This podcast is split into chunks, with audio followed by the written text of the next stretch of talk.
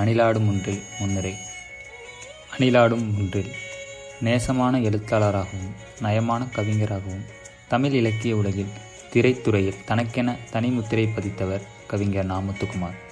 கூட்டு குடும்பங்கள் முற்றிலுமாக சிதைந்து வரும் இந்த காலகட்டத்தில் குடும்ப உறவுகளின் உன்னதமான பண்புகளை இந்த நூலில் வடித்திருக்கிறார் கவிஞர். கூட்டு குடும்பத்தில் இருந்து ஆனந்தம் எல்லையில்லாதது. பொருளாதார புயலில் சிக்கி சிதைந்த குடும்பங்கள் தனித்தனி குடும்பங்கள் ஆன பிறகு மீண்டும் தங்கள் பழைய உறவுகளை நினைத்து ஏங்கி தவிப்பதை பார்த்து கொண்டுதான் இருக்கின்றோம். இப்படி அம்மா, அப்பா, அண்ணன், தம்பி, அக்கா, தங்கை, தாய்மாமன், அத்தை, சித்தி, சித்தப்பா என உறவு விழுதுகளை தாங்கி நிற்கும் ஒரே யானிவேர் அன்பு. அதன் அடிப்படையில் குடும்ப உறவுகளிடையே நிகழ்ந்த வாழ்வியல் உணர்வுகளை நவீன தமிழ் நடையில் அனுபவ கட்டுரைகளாக செதுக்கியிருக்கிறார். ஆனந்த விகடன் இதழ்களில் அணிலாடும் ஒன்றில் தொடராக வந்தபோது மனம் நெகிழ படித்த வாசகர்கள் பலர் தங்கள் உறவுகளை தேடிச் சென்ற அனுபவங்களை கடிதங்கள் மூலமாகவும் தொலைபேசி மூலமாகவும் ஆனந்த கண்ணீர் விட்டு பதிவு செய்திருக்கிறார்கள். தமிழ் இலக்கிய உலகில் குடும்ப உறவுகளை பற்றிய முழுமையான ஆவணமாக வெளிவந்திருக்கும் இந்த நூல் தமிழ் மக்களிடையே அமோக ஆதரவை பெறுவது உறுதி. அணிலாடும் ஒன்றில் பகுதி 4. தம்பி என்பவன் அண்ணனுக்காக தன் இன்பங்களை துளைத்தவன். John Austin. தன் முயற்சியில் சற்றும் மனம் தளராத விக்ரமாதித்யன் என்னை நினைத்து என் தோளில் தொற்றிக்கொண்ட வேதாளம் கட்டளையிட்டது. என் கேள்விகளை கவனமாக கேட்டு யோசித்து தெளிவாக பதில் சொல். தவறாகச் சொன்னால் உன் தலை சுக்குநூறாக சிதறிவிடும். நான் பதில் சொல்ல ஆயுத்தமானேன். வேதாளம் கேட்டது. தம்பி என்று சொன்னவுடன் உன் மனதில் உடனே வரும் பிம்பம் என்ன? நான் மலர்ந்த தொப்புள் கொடியின் இன்னொரு பூ, என் உதிரத்தின் பங்காளி, வேற்றொருவன் ஆனாலும் என் மாற்றுவன், நான் உண்ட மிச்சப்பாலின் ருசி அறிந்தவன், ஆதலால் என் பசி அறிந்தவன், என் நாணயத்தின் இன்னொரு பக்கம், துக்கத்தில் என்னை தாங்கும் தூண், சக ஊன். வேதாளம் கேட்டது. முதன் முதலில் உன் தம்பியை பார்த்த தருணம் ஞாபகம் உள்ளதா? நான் பதிலளித்தேன். கலங்காத நினைவில் உள்ளது. மருத்துவமனையிலிருந்து அம்மாவை அழைத்து வந்தார்கள். அறையெங்கும் மருந்து வாசனை. கட்டிலில் ஒரு பழைய சேலை சுற்றி கொண்டு அம்மாவுக்கு பக்கத்தில் சினுங்கி கொண்டிருந்தான். முகமெங்கும் ரோஜாப்பூ போல ரோஸ் கலரில் இருந்தது. ஆங்காங்கே கொசுக்கள் கடித்து அநியாயத்துக்கு சிவந்திருந்தன. வேதாளம் கேட்டது. அப்போது உன் மனதில் என்ன உணர்வு தோன்றியது? நான் பதிலளித்தேன். அவனை கருவுற்ற நாளிலிருந்து அம்மா கொஞ்சம் கொஞ்சமாக எனக்கு அந்நியமாகி போனாள். முன்பு போல் அம்மாவின் மடியில் சாய்ந்து கதை கேட்கும் தருணங்கள் குறைந்து கொண்டே வந்தன. அம்மாவின் அருகில் சென்றால் வெளியே போய் விளையாடும்படி யாராவது விரட்டி கொண்டே இருந்தார்கள். சாலையில் கண்டெடுத்த பறவையின் இறகின் ஆச்சரியம், கல் தடுக்கி நகம் கிழிந்த வழி, பெருமாள் கோயில் யானை வீதி வழியாக பாகனுடன் கடந்து சென்றதும் என எதையும் அம்மாவிடம் பகிர்ந்து கொள்ள முடியவில்லை. ஆகவே அவன் பிறந்தபோது முதலில் அவன் மீது கோபமாக வந்தது. தம்பி என்பவன் எனக்கும் அம்மாவுக்குமான இடைவெளியை கையில் ஏந்தி கொண்டு வந்த என்ற எண்ணம் அப்போது மேலோங்கி இருந்தது. அருகில் சென்றால் பிஞ்சு கண்களை சிமிட்டி என்னை பார்த்து சிரிப்பான். காற்றில் கை நீட்டி தொட எத்தனிப்பான். ஒரு நாள் யாரும் அறியாமல் அந்த கையை பிடித்து லேசாக கிள்ளினேன். அதிர்ந்து அழுதவன் என் பக்கமாக திரும்பி தன்னுடைய ஒரே ஆயுதத்தை பயன்படுத்தினான். என் சட்டை எங்கும் நனைந்தது. வேதாளம் கேட்டது. தம்பி தோழனாவதற்கு முந்தைய கணங்கள் எப்படி இருந்தன? நான் பதிலளித்தேன். எல்லா அண்ணன் தம்பிகளைப் போலவே நாங்களும் சண்டை போட்டுக்கொண்டு சமாதானமாகி கொண்டே வளர்ந்தோம். ஆட்காட்டி விரலையும் நடுவிரலையும் ஒன்று சேர்த்து வளையமாக்கி காயா பழமா கேட்காத நாட்கள் இல்லை. எனக்கு பிடித்த குளித்தட்டு, நான் உறங்கும் பூப்போட்ட தலையணை, பூமி பந்தை மையமாக்கி ஒற்றைக்காலில் சுற்றும் பூன் வைத்த பம்பரம், மரபெஞ்சின் காலை உடைத்து செதுக்கிய கிரிக்கெட் மட்டை, சைக்கிள் டியூபில் செய்த பந்து என என் பிரியங்களின் மேல் அவன் பார்வை படுகிற போதெல்லாம் சண்டை கொழுந்துவிட்டு எரியும். ஆயினும் அவனை நான் அடித்ததை விட என்னை அவன் அடித்ததே அதிகம். தைரியத்தில் அவன் தேர்ந்தவன். வேதாளம் கேட்டது. எல்லா தம்பிகளும் அண்ணன்களை விட முன்கோபிகளாகவும் தைரியசாலிகளாகவும் இருப்பதன் காரணம் அறிவாயா? நான் பதிலளித்தேன். அண்ணனின் நிழலில் வளர்வதை எந்த தம்பியும் விரும்பியதில்லை. அண்ணனின் சின்னதாகி போன பழைய சட்டைகளை அணிய நேரும் போதெல்லாம் தம்பியும் சின்னதாகி போகின்றான். உங்கள் அண்ணன் சட்டைதானே இது என போன வருஷம் ஏப்ரல் பூலுக்கு வாழைச்சாறு கலந்து நான் அடித்த இங்கு கரை அப்படியே இருக்குப்பாரு என்று அண்ணனின் நண்பன் வழியில் நிறுத்தி விசாரிக்கையில் சின்னதான தம்பியின் உருவம் புள்ளியாகி தேய்கிறது. ஆங்காங்கே குட்டி போடாமல் ஏமாற்றிய மயிலிறகுடன் அட்டை கிழிந்து மவுண்ட் பேட்டன் பிரபு என்றதை அடித்து மவுண்ட் பேட்டன் அடிமை என எழுதப்பட்ட அண்ணனின் பழைய வரலாற்று புத்தகத்தில் இருந்து தன் வரலாற்றை கற்றுக்கொள்ள எந்த தம்பியும் விரும்புவதில்லை. நேரு முகத்தின் மீசையும் காந்தி நெற்றியில் நாமமும் வரையப்பட்ட அந்த புத்தகங்கள் தம்பியின் கற்பனைக்கு இடம் கொடுக்காமல் அவனை பெருத்த சவாலின் முன் நிறுத்துகின்றன. அண்ணனின் சாயல் வாழ்க்கை முழுக்க துரத்தி கொண்டே இருப்பதன் வழி தம்பியாக இருந்து பார்த்தால்தான் தெரியும். ஆகவே தம்பிகள் முன்கோபத்திடமும் அதன் விளைவான முரட்டுத்தனத்திடமும் தங்களை ஒப்படைக்கிறார்கள். வேதாளம் கேட்டது, உன் தம்பி என்று உன் தம்பியை நீ உணர்ந்த நிமிடம் எது? நான் பதிலளித்தேன், கோடை விடுமுறையில் ஒரு நாள் நண்பனின் வீட்டில் கேரம்போர்டு விளையாடிவிட்டு வந்து கொண்டிருக்கிறேன். தெருமுனையில் என் தம்பியை நாலந்து பெரிய பையன்கள் சுற்றி வளைத்து சண்டை பிடித்து கொண்டிருக்கிறார்கள். எங்கே இருந்து எனக்கு ஆவேசம் வந்தது என்பதை நான் அறியேன். மரக்கிளையை உடைத்து அந்த கம்பால் அவர்களை துடைத்து எடுத்து விட்டேன். அலறியபடி ஓடிவிட்டார்கள். அண்ணா என்று தேம்பி எழுதபடி தம்பி என் கைகளை பிடித்து கொண்டான்.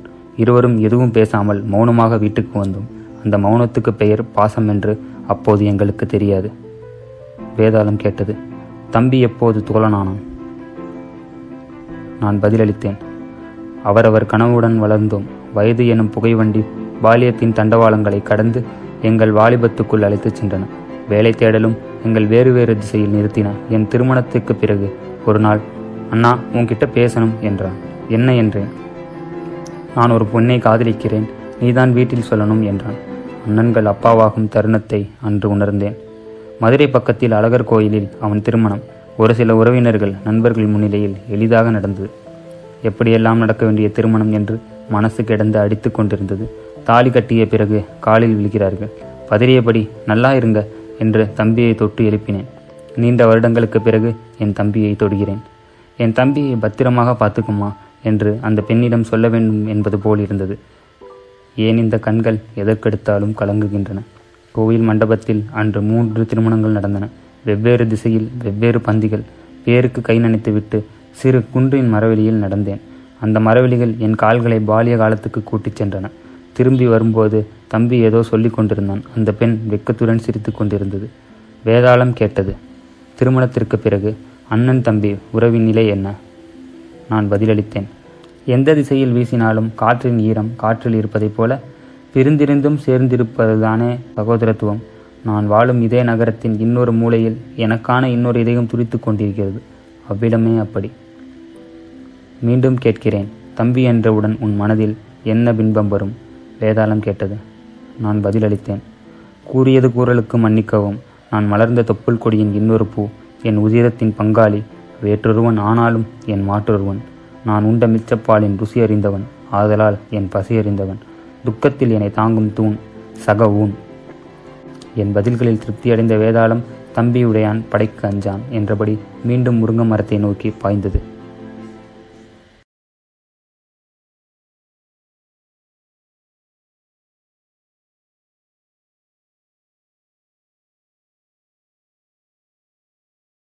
அணிலாடும் ஒன்றில் அப்பா.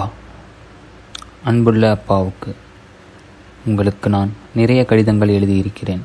பெரும்பாலும் அன்புள்ள என தொடங்கி இப்படிக்கு என முடியும் மிகச்சிறிய கடிதங்கள். முதன்முறையாக என் மனதின் ஆழத்திலிருந்து இந்த கடிதத்தை எழுதுகிறேன். இதை நான் நீங்கள் உயிருடன் இருக்கும்போதே எழுதியிருக்கலாம். படித்து பார்த்து ஒரு புன்னகையோ ஒரு துளி கண்ணீரோ பதிலாக கொடுத்திருப்பீர்கள். நிச்சயம் புன்னகைதான் உங்கள் பதிலாக இருந்திருக்கும். அப்படியெல்லாம் அழுகிற மனிதர் இல்லை நீங்கள். இப்போது யோசித்து பார்க்கும்போது என்றுமே நீங்கள் அழுது நான் பார்த்ததில்லை. எந்த அப்பாக்கள் பிள்ளைகள் முன்பு அழுதிருக்கிறார்கள்? நள்ளிரவில் வீடு வந்தாலும் தான் வாங்கி வந்த தின்பண்டங்களை மனைவி திட்ட திட்ட உறங்கிக் கொண்டிருக்கும் பிள்ளைகளை எழுப்பி அப்போதே ஊட்டிவிட்டு ரசிக்கும் பாசமான அப்பாவின் முகம். உறவினர்கள் ஒன்று கூடும் திருமணங்களில் முன்னிரவு நண்பர்களுடன் சீட்டாடி கொண்டிருக்கும்போது மடியில் சென்று அமர்ந்தால் சட்டென்று கடுமை காட்டி துரத்திவிடும் கோபமான அப்பாவின் முகம்.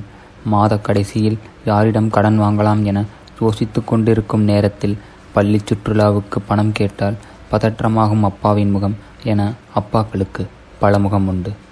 அழுது கொண்டிருக்கும் அம்மாக்களின் முகங்களைப் போல அவ்வளவு எளிதாக பிள்ளைகளுக்கு கிடைத்துவிடுவதில்லை அழுது கொண்டிருக்கும் அப்பாவின் முகம். அப்பா, நீங்கள் உயிருடன் இருந்தபோது பலமுறை பேச நினைத்து எழுத நினைத்து முடியாமல் போனதை தான் இந்த கடிதத்தில் எழுதப் போகிறேன். கடைசியிலே விழுவதற்கு காற்று வர வேண்டும் இல்லையா? காலத்தின் காற்று எப்போதும் தாமதமாகத்தான் வீசும் போல. எல்லா பிள்ளைகளுக்கும் அப்பா தான் முதல் கதாநாயகன் என்பார்கள். அப்பா என்றால் அறிவு. எவ்வளவு சத்தியமான வார்த்தைகள்! நீங்கள் இறந்த 18ஆம் நாள் பரணியிலிருந்து உங்கள் பழைய ட்ரங்க் பெட்டிகளை கிளறியதில் உங்கள் நாட்குறிப்புகளை படிக்கும்போது பெரும் பேறு கிடைத்தது. யாரோ எப்போதோ படிக்கப் போகிறார்கள் என்று தெரிந்தே எழுதப்பட்டவைதான் நாட்குறிப்புகள்.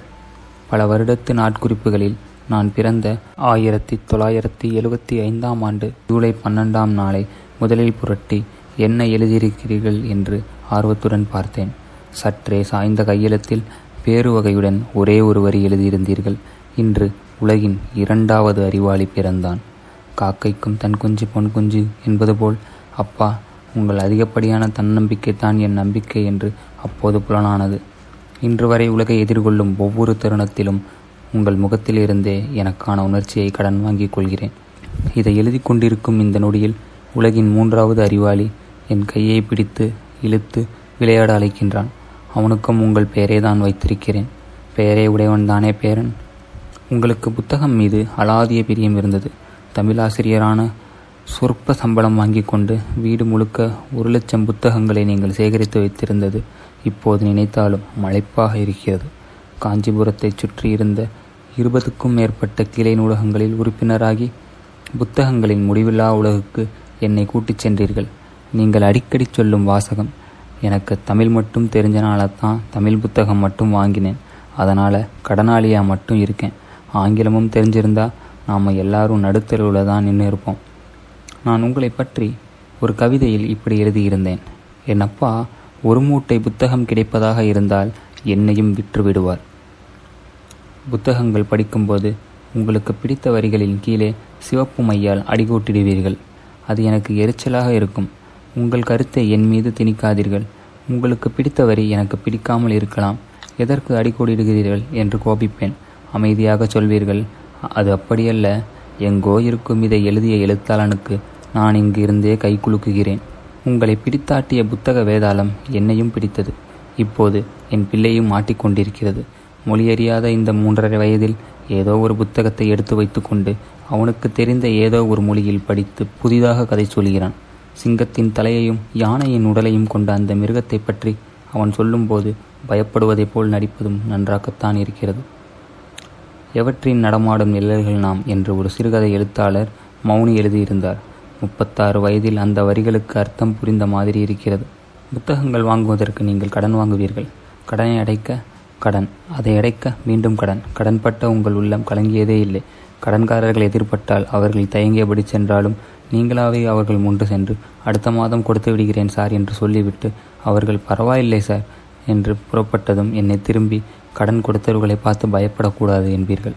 அப்பா, இப்போது சொல்கிறேன், நான் படித்த புத்தகங்களிலேயே உங்கள் அனுபவங்கள்தான் சிறந்த புத்தகம். இன்று எத்தனையோ திரைப்படங்கள் நான் பாடல் எழுதி கொண்டிருந்தாலும் உங்களுடன் பார்த்த திரைப்படங்களை மறக்க முடியுமா? பெரும்பாலும் நள்ளிரவு 2ஆம் காட்சிக்குத்தான் நீங்கள் கூட்டிச் செல்வீர்கள்.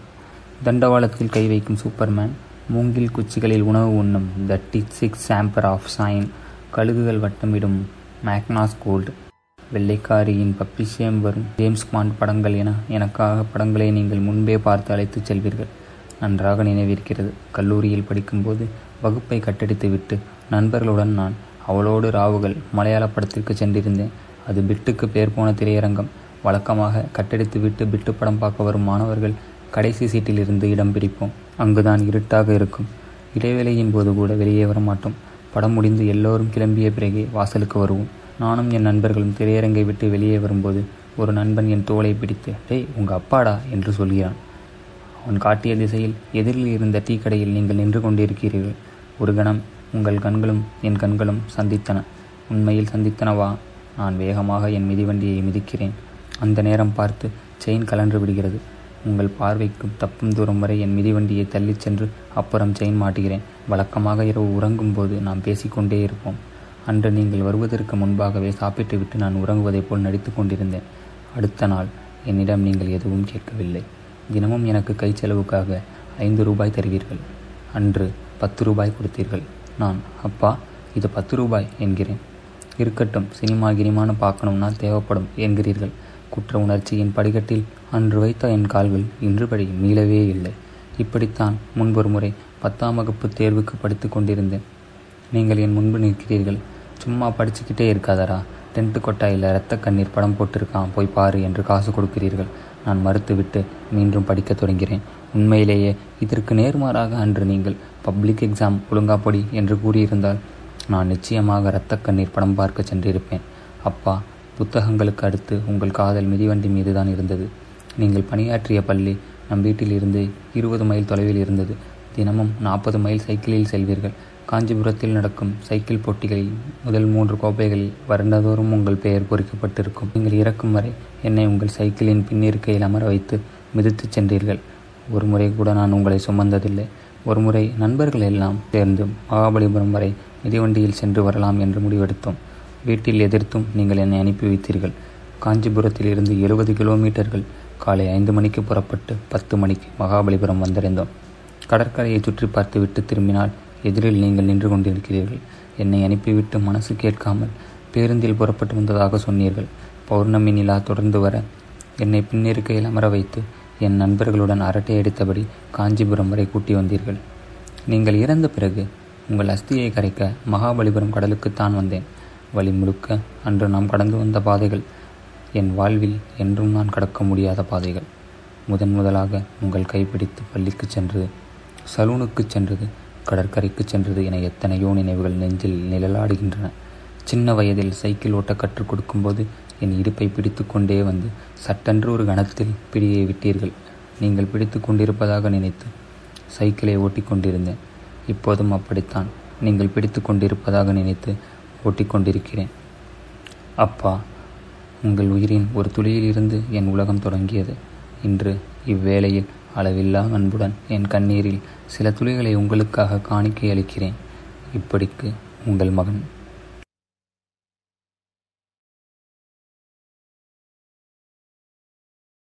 அணிலாடும் ஒன்றில் பகுதி 3. அக்கா.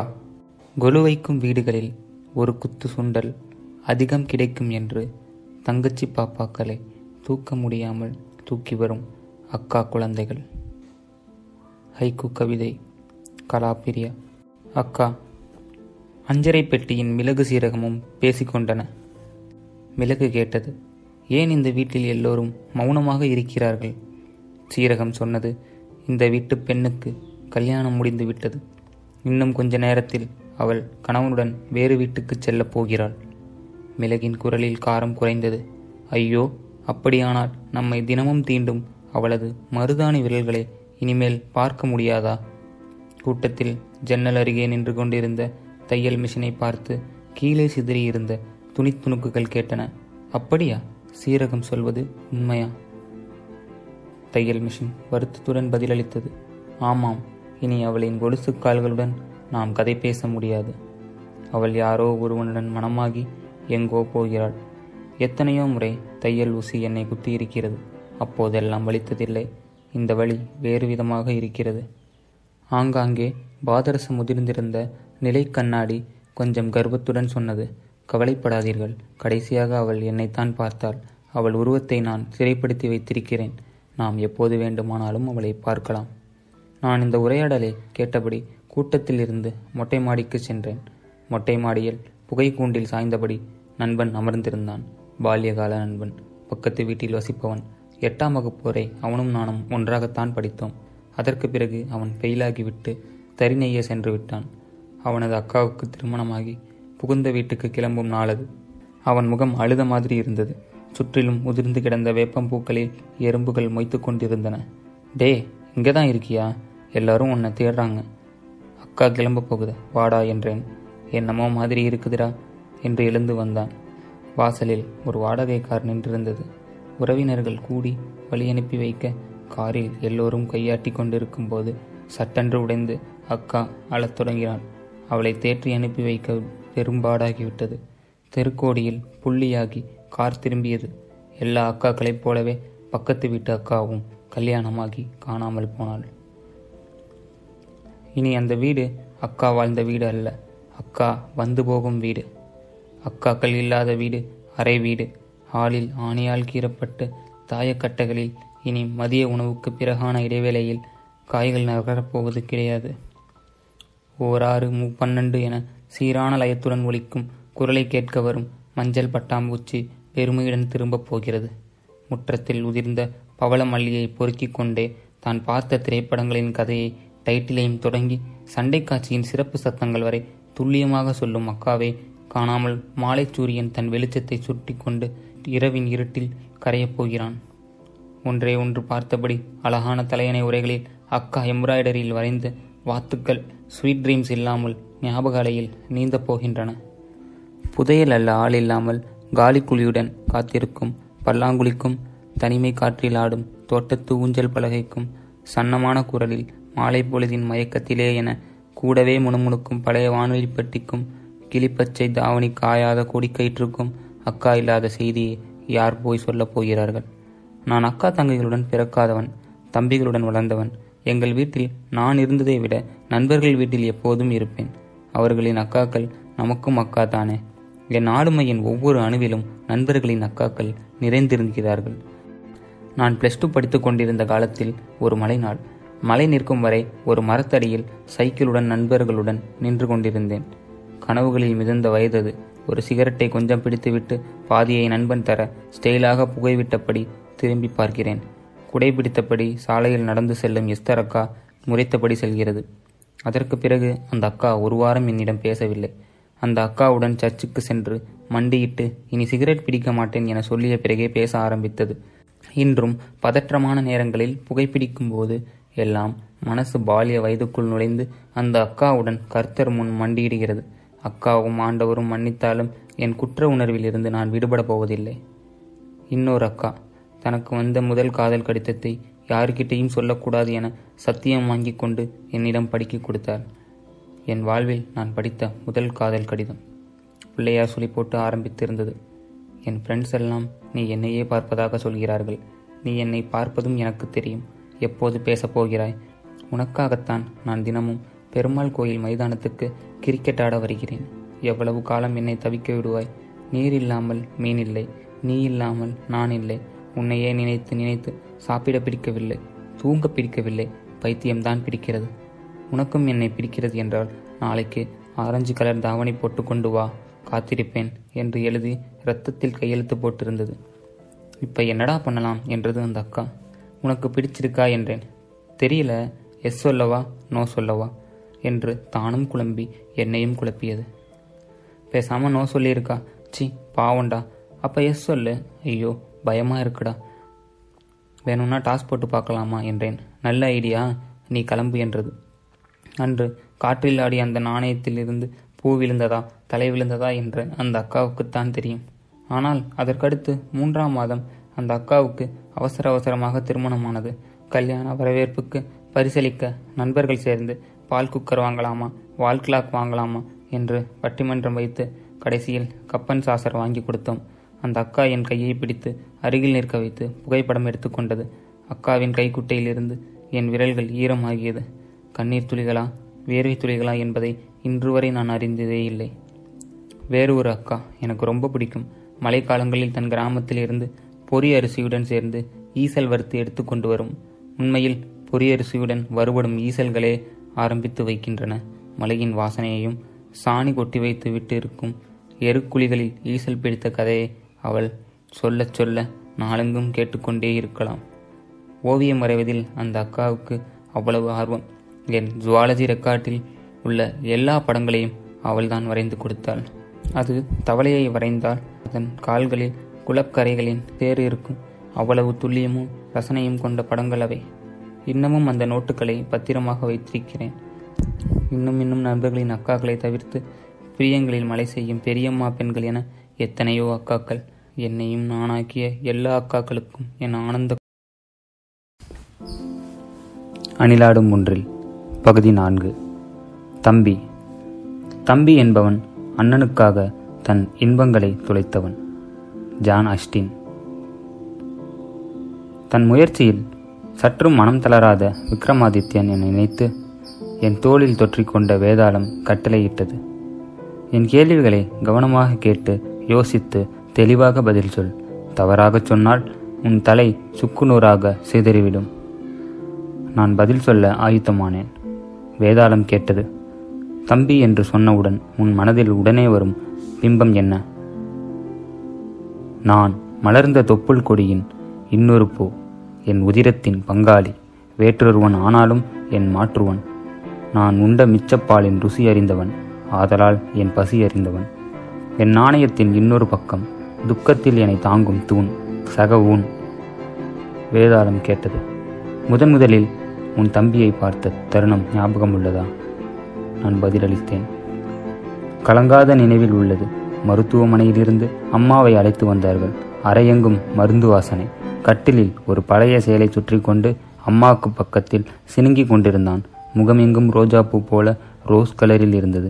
ஆங்காங்கே கொசுக்கள் கடித்து அநியாயத்துக்கு சிவந்திருந்தன. வேதாளம் கேட்டது. அப்போது உன் மனதில் என்ன உணர்வு தோன்றியது? நான் பதிலளித்தேன். அவனை கருவுற்ற நாளிலிருந்து அம்மா கொஞ்சம் கொஞ்சமாக எனக்கு அந்நியமாகி போனாள். முன்பு போல் அம்மாவின் மடியில் சாய்ந்து கதை கேட்கும் தருணங்கள் குறைந்து கொண்டே வந்தன. அம்மாவின் அருகில் சென்றால் வெளியே போய் விளையாடும்படி யாராவது விரட்டி கொண்டே இருந்தார்கள். சாலையில் கண்டெடுத்த பறவையின் இறகின் ஆச்சரியம், கல் தடுக்கி நகம் கிழிந்த வழி, பெருமாள் கோயில் யானை வீதி வழியாக பாகனுடன் கடந்து சென்றதும் என எதையும் அம்மாவிடம் பகிர்ந்து கொள்ள முடியவில்லை. ஆகவே அவன் பிறந்தபோது முதலில் அவன் மீது கோபமாக வந்தது. தம்பி என்பவன் எனக்கும் அம்மாவுக்குமான இடைவெளியை கையில் ஏந்தி கொண்டு வந்த என்ற எண்ணம் அப்போது மேலோங்கி இருந்தது. அருகில் சென்றால் பிஞ்சு கண்களை சிமிட்டி என்னை பார்த்து சிரிப்பான்.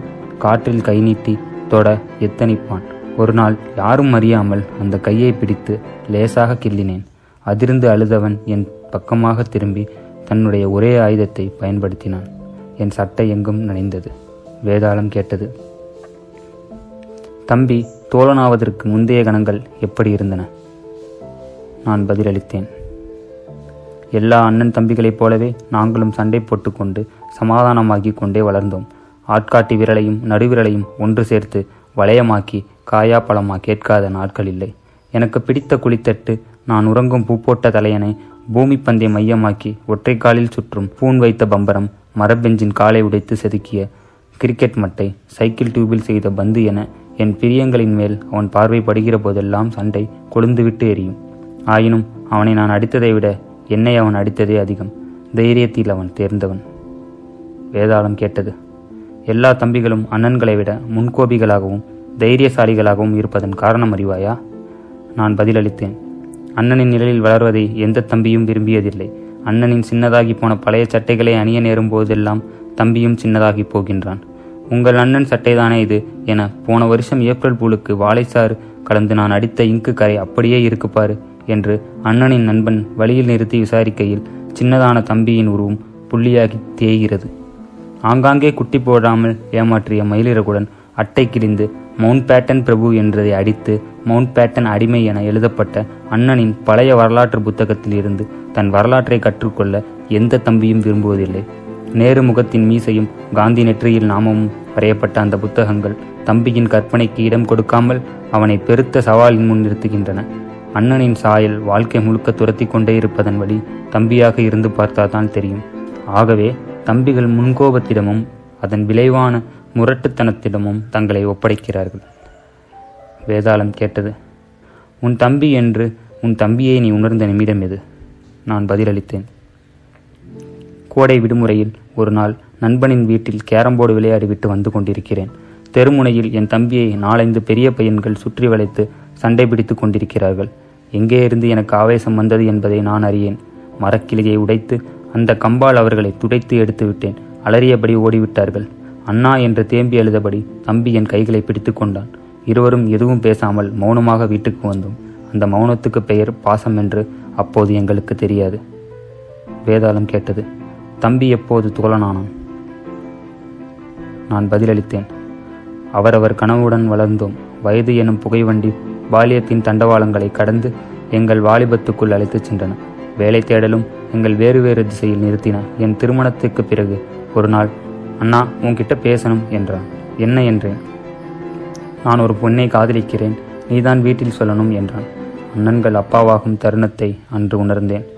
மதுரை பக்கத்தில் அழகர் கோயிலில் அவன் திருமணம் ஒரு சில உறவினர்கள் நண்பர்கள் முன்னிலையில் எளிதாக நடந்தது. எப்படியெல்லாம் நடக்க வேண்டிய திருமணம் என்று மனசு கிடந்து அடித்து கொண்டிருந்தது. தாலி கட்டிய பிறகு காலில் விழுகிறார்கள். பதறியபடி நல்லா இருங்க என்று தம்பியை தொட்டு எழுப்பினேன். நீண்ட வருடங்களுக்கு பிறகு என் தம்பியை தொடுகிறேன். என் தம்பியை பத்திரமாக பார்த்துக்குமா என்று அந்த பெண்ணிடம் சொல்ல வேண்டும் என்பது போல் இருந்தது. ஏன் இந்த கண்கள் எதற்கெடுத்தாலும் கலங்குகின்றன? கோவில் மண்டபத்தில் அன்று 3 திருமணங்கள் நடந்தன. வெவ்வேறு திசையில் வெவ்வேறு பந்திகள். பேருக்கு கை நனைத்துவிட்டு சிறு குன்றின் மரவெளியில் நடந்தேன். அந்த மரவெளிகள் என் கால்களை பாலிய காலத்துக்கு கூட்டிச் சென்றன. திரும்பி வரும்போது தம்பி ஏதோ சொல்லி கொண்டிருந்தான். அந்த பெண் வெக்கத்துடன் சிரித்து கொண்டிருந்தது. வேதாளம் கேட்டது. திருமணத்திற்கு பிறகு அண்ணன் தம்பி உறவின் நிலை என்ன? நான் பதிலளித்தேன். எந்த திசையில் வீசினாலும் காற்றின் ஈரம் காற்றில் இருப்பதைப் போல பிரிந்திருந்தும் சேர்ந்திருப்பதுதானே சகோதரத்துவம். நான் வாழும் இதே நகரத்தின் இன்னொரு மூலையில் எனக்கான இன்னொரு இதயம் துடித்து கொண்டிருக்கிறது. அவ்விடமே அப்படி. மீண்டும் கேட்கிறேன். தம்பி என்றவுடன் உன் மனதில் என்ன பின்பம் வரும்? வேதாளம் கேட்டது. நான் பதிலளித்தேன். கூறியது கூறலுக்கு மன்னிக்கவும். நான் மலர்ந்த தொப்புள் கொடியின் இன்னொரு பூ, என் உதிரத்தின் பங்காளி, வேற்றொருவன் ஆனாலும் என் மாற்றொருவன். நான் உண்ட மிச்சப்பாலின் ருசி அறிந்தவன், ஆதலால் என் பசி அறிந்தவன். துக்கத்தில் என்னை தாங்கும் தூண், சக ஊன். என் பதில்களில் திருப்தியடைந்த வேதாளம் தம்பி உடையான் படைக்கு அஞ்சான் என்றபடி மீண்டும் முருங்க மரத்தை நோக்கி பாய்ந்தது.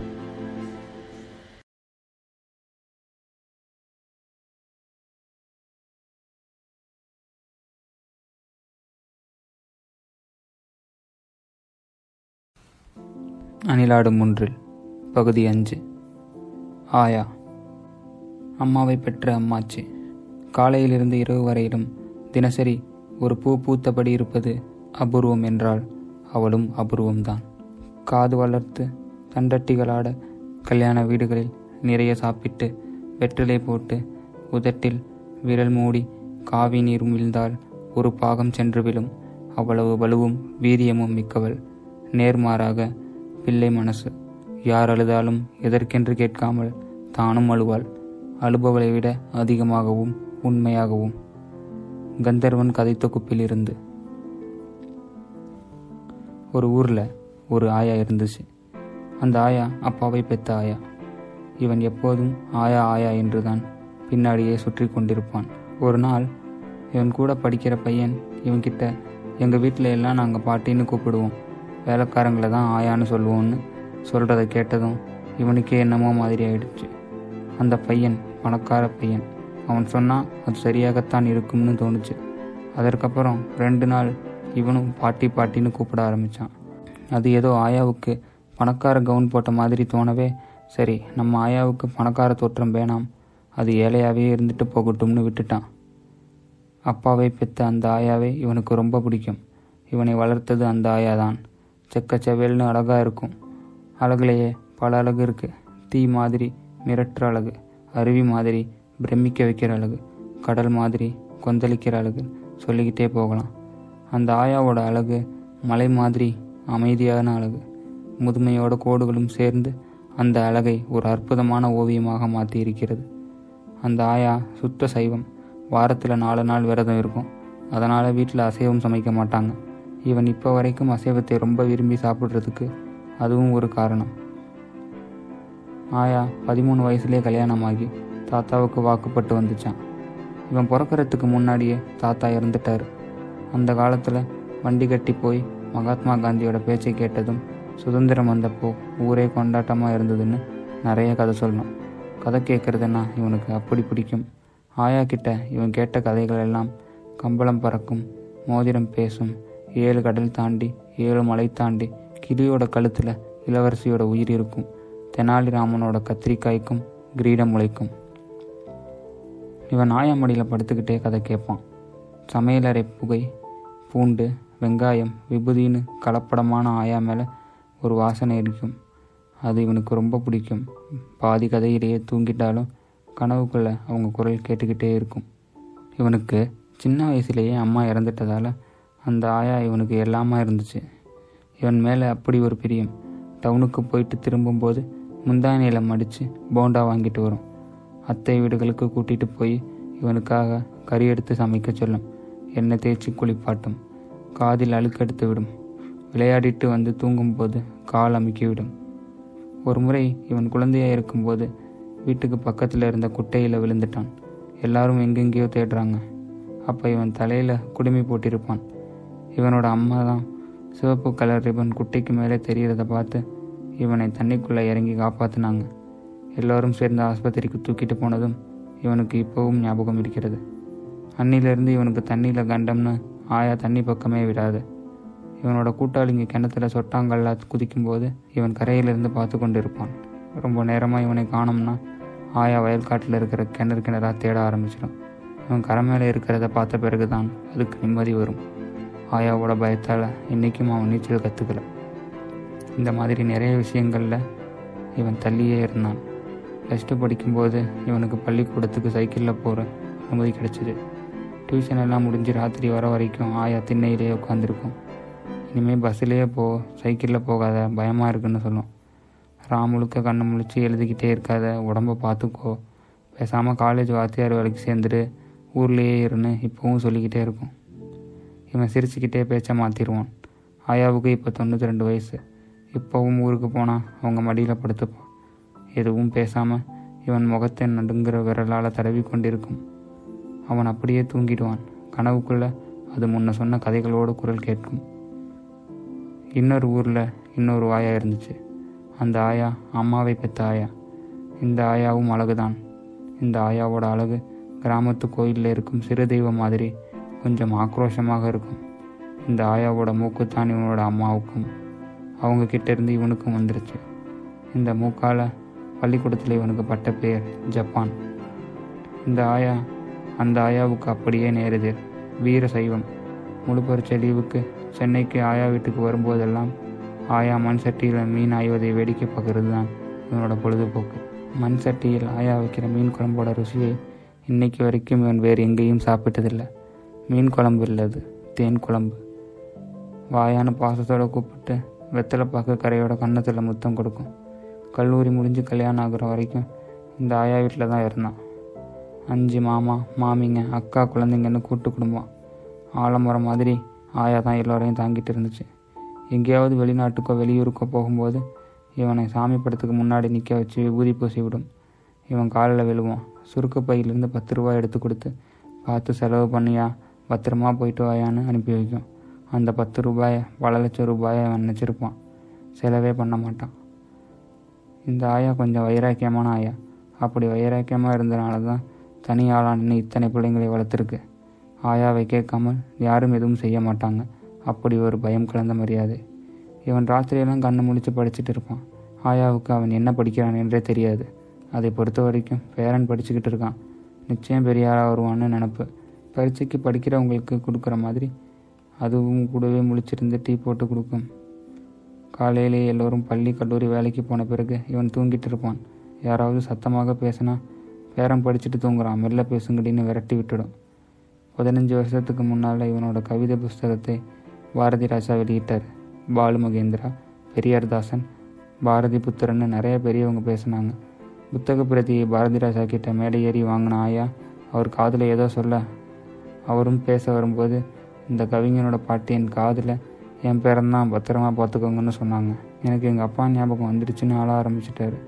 அந்த நிகழ்ச்சியை நிகழ்ச்சியாக மாறிடுச்சு. இவன் மேலே அதுக்கு அப்படி ஒரு அக்கறை.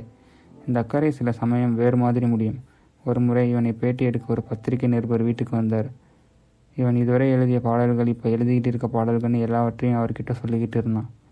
அவர் கிளம்பி போனதும் ஆயா இவங்கிட்ட வந்து இவர் கூட பழகாத உன்னை பற்றி தெரிஞ்சிட்டு போக வந்திருக்காருன்னு சொல்லிச்சு. இவன் இல்லை ஆயா, அதுதான் அவரோட தொழிலே, அவர் பத்திரிகை நிருபர்னு சொன்னான். உடனே அப்படி வெள்ளந்தியாக இருக்காது, எல்லாத்தையும் எல்லார்கிட்டையும் சொல்லாதன்னு சொல்லிட்டு போயிடுச்சு. அதுக்கு மேலே புரிய வைக்க முடியாமல் இவனும் சரின்னு தலையாட்டினான். இந்த ஆயாவுடன் தன்னோடு 10ஆம் கிளாஸ் லீவில் இந்தியா முழுக்க 48 நாள் டூர் போனது இவனால் மறக்கவே முடியாது.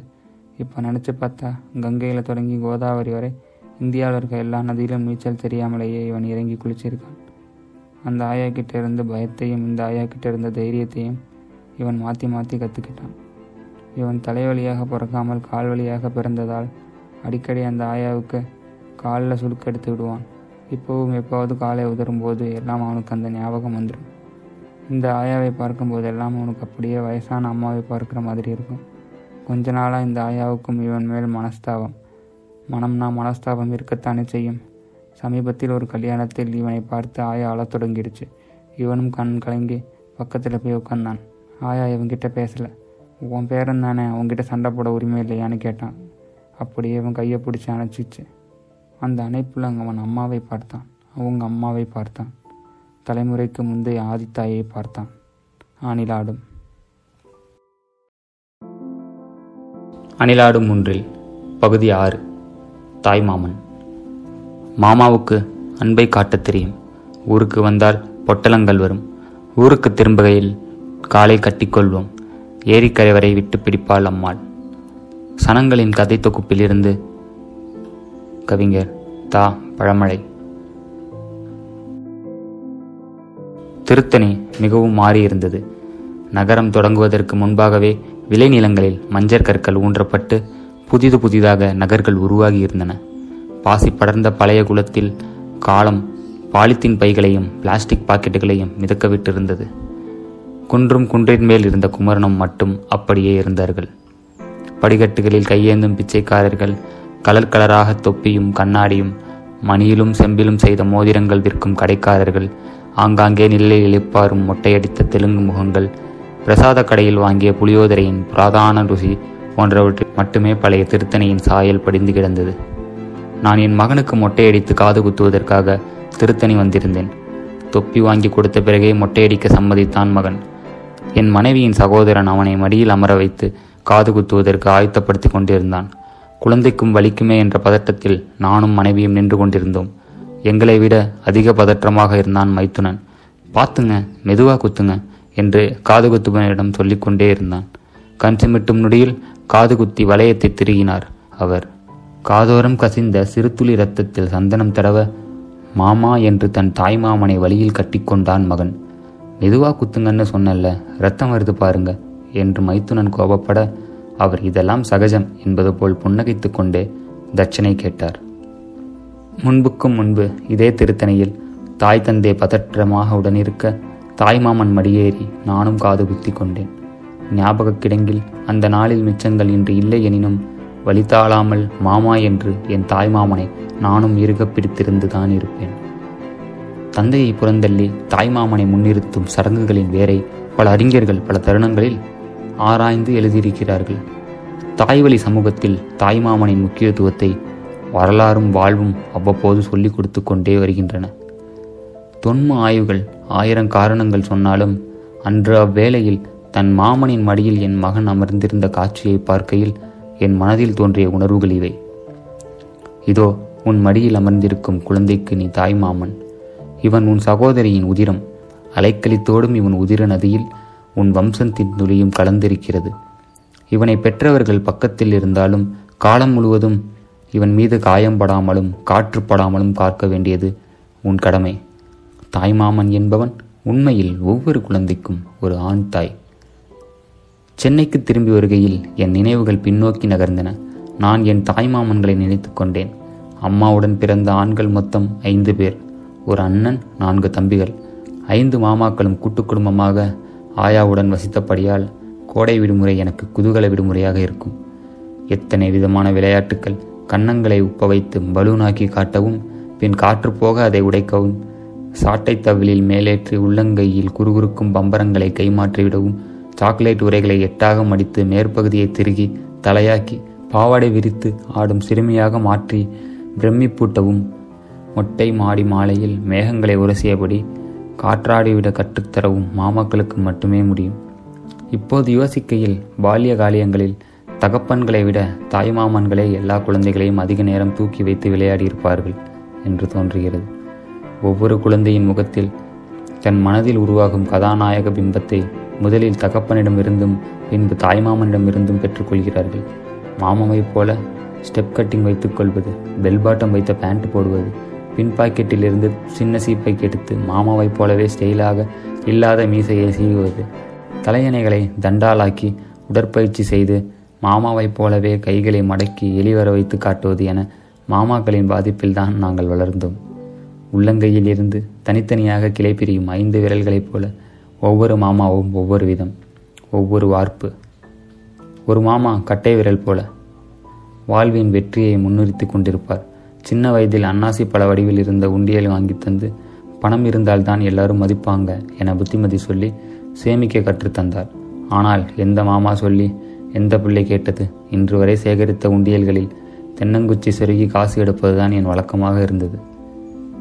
இன்னொரு மாமா ஆட்காட்டி விரலைப் போல புதிய புதிய திசைகளை எங்களுக்கு அறிமுகப்படுத்தினார். எத்தனையோ திரைப்படங்களுக்கும் அவருடன் நான் சென்றிருக்கிறேன். டூரின் டாக்கீஸ் முதல் டால்பி சவுண்ட் வரை நீண்ட நெடிய பட்டியலவை. அந்த மாமாவுக்கு எம்ஜிஆரும் பிடிக்கும், சிவாஜியும் பிடிக்கும்.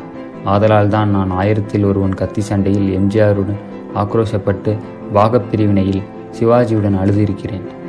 கச்சிதமாக அளவெடுத்து எனக்கான துணிகளை தைத்து கொடுப்பார். இன்று வரை எந்த ஆயத்த ஆடைகளிலும் அவரது கைநேர்த்தியை நான் கண்டதில்லை. பிரிதொரு மாமா நடுவிரலைப் போல பயமுறுத்தி கொண்டே இருப்பார். வெயிலில் விளையாடக்கூடாது, மதியம் கொஞ்ச நேரம் தூங்க வேண்டும், சிந்தாமல் சாப்பிட வேண்டும், தலைமுடிக்கு எண்ணெய் தடவ வேண்டும், ரொம்ப நேரம் டிவி பார்க்கக்கூடாது என அவர் சொல்லும் எல்லாவற்றையும் முன்கொட்டி கொள்வோம். இப்போதும் எங்கேயாவது பார்த்தால், ஏன் தலைமுடி இவ்வளவு இருக்கு, முடிவெற்றது தானே என்பார். வழக்கம் போல் ஊங்கொட்டி கொள்வேன்.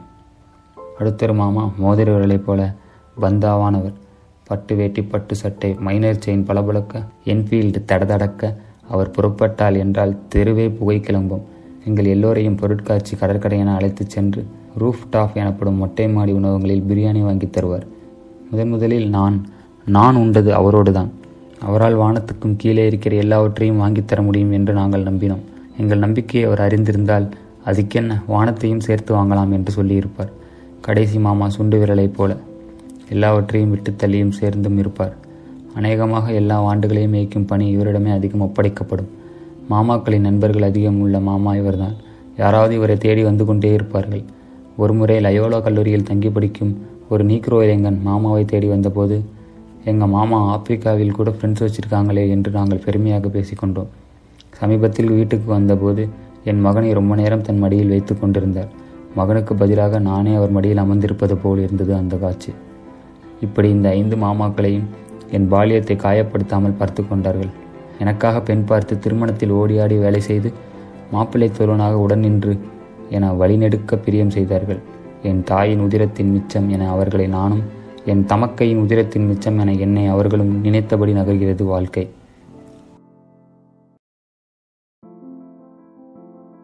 அணிலாடும் ஒன்றில் பகுதி 7. அத்தை. பண்டம் சுடுகிற வாசனையுள்ள வீடு எவ்வளவு அருமையானது! அதுவும் சொந்த வீட்டு அடுக்களையில் மண்ணடிப்பில் விறகு எரித்து சுடுகிற நேரத்தின் நெருப்பும் அடுப்பின் உட்பக்கத்து தணலும் தணலின் சிவப்பில் ஜொலிக்கின்ற அம்மா அல்லது ஆச்சி அல்லது அத்தைகளின் முகமும் எவ்வளவு ஜீவன் நிரம்பியது! வண்ணதாசன் கடிதங்கள் தொகுப்பிலிருந்து.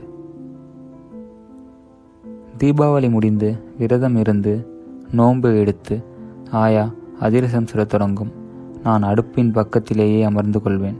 வெள்ளத்துண்டுகள் பாகாக மாறுவதை, பாகில் பச்சரிசி மாவும் ஏலக்காயும் சேர்ந்து வட்ட வடிவம் பெறுவதை, வாழை இலையிலிருந்து விடுபட்டு அந்த சிறு வட்டம் எண்ணெயில் மிதந்து சிவந்து அதிரசமாக வெளிவரும் அதிசயத்தை ஆச்சரியமாக பார்த்து கொண்டிருப்பேன்.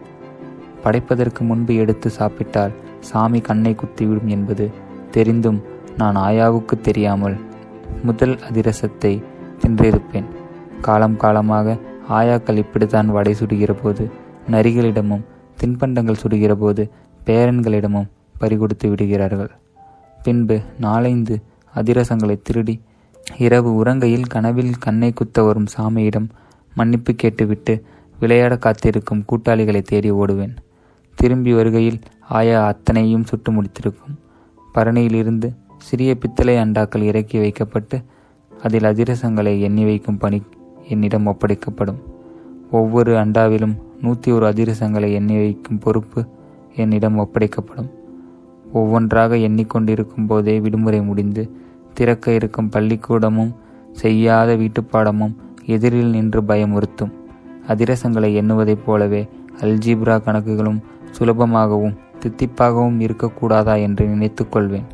எல்லா அண்டாவிலும் மஞ்சள் துணி போட்டு மூடி சாமிக்கு படைத்து ஆயா அப்பா முன்பு நிற்கும். அப்பா அத்தைகளுக்கு தீபாவளி சீர்காசு தனித்தனியாக எண்ணி ஆயாவிடம் கொடுப்பார். அத்தைகளின் வீடுகளுக்கு அண்டா நிறைய அதிரசத்துடன் சீட்காசும் எடுத்துக்கொண்டு நானும் மாயாவும் கிளம்புவோம். முதலில் பெரிய அத்தை வீடு. பெரிய அத்தை அப்போது திருத்தணியில் வசித்தது. குடும்பத்தில் முதல் பெண். ஆயாவுக்கும் அத்தைக்கும் 15 வயதுதான் வித்தியாசம். ஆகவே இருவரும் பார்ப்பதற்கு அக்கா தங்கை போலவே இருப்பார்கள். அந்த காலத்தில் பியூசி முடித்து சமூக நலத்துறையில் கிராம சேவகியாக வேலை செய்தது கிராமம் கிராமமாக சுற்றி வரும் பணி.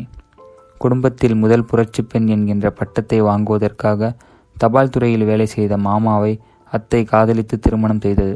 சாதி விட்டு சாதி தாவி நடக்கும் காதல் திருமணங்கள் 1960களில் கொலை குற்றத்தை விட கடுமையானதாக கருதப்பட்டது. ஆதலால் அத்தை வாங்கிய புரட்சி பெண் பட்டம் எங்கள் பங்காளிகளுக்கு பிடிக்காமல், அதற்கடுத்து ஒரு 20 ஆண்டுகள் எந்த விசேஷத்துக்கும் அளிக்காமல் எங்கள் குடும்பத்தையே தள்ளி வைத்திருந்தார்கள். ஏதோ ஒரு பங்காளியின் மரண வீட்டில் மீண்டும் எல்லோரும் இணைந்தார்கள். எல்லோரையும் இணைக்கும் ஒரே புள்ளி காதலுக்கு அடுத்து மரணமாகத்தானே இருக்க முடியும். பெரிய அத்தை பத்திரிகைகளில் வரும் தொடர்கதைகளை கத்தரித்து பைண்டிங் செய்து திரும்ப திரும்ப எடுத்து படிக்கும். வளையம் வளையமாக கலர் கலராக விற்கும் வயர்களை வாங்கி வந்து திண்ணையில் அமர்ந்து கைப்பிடி வைத்து கூடை பைகள் பின்னும். தான் வேலை பார்க்கும் அத்தனை கிராமங்களுக்கும் என்னையும் உடன் அழைத்து செல்லும். மதிய வேலைகளில் கூரை வேய்ந்து புகை அடர்ந்த உணவகங்களில் பிரியாணி வாங்கி கொடுக்கும்.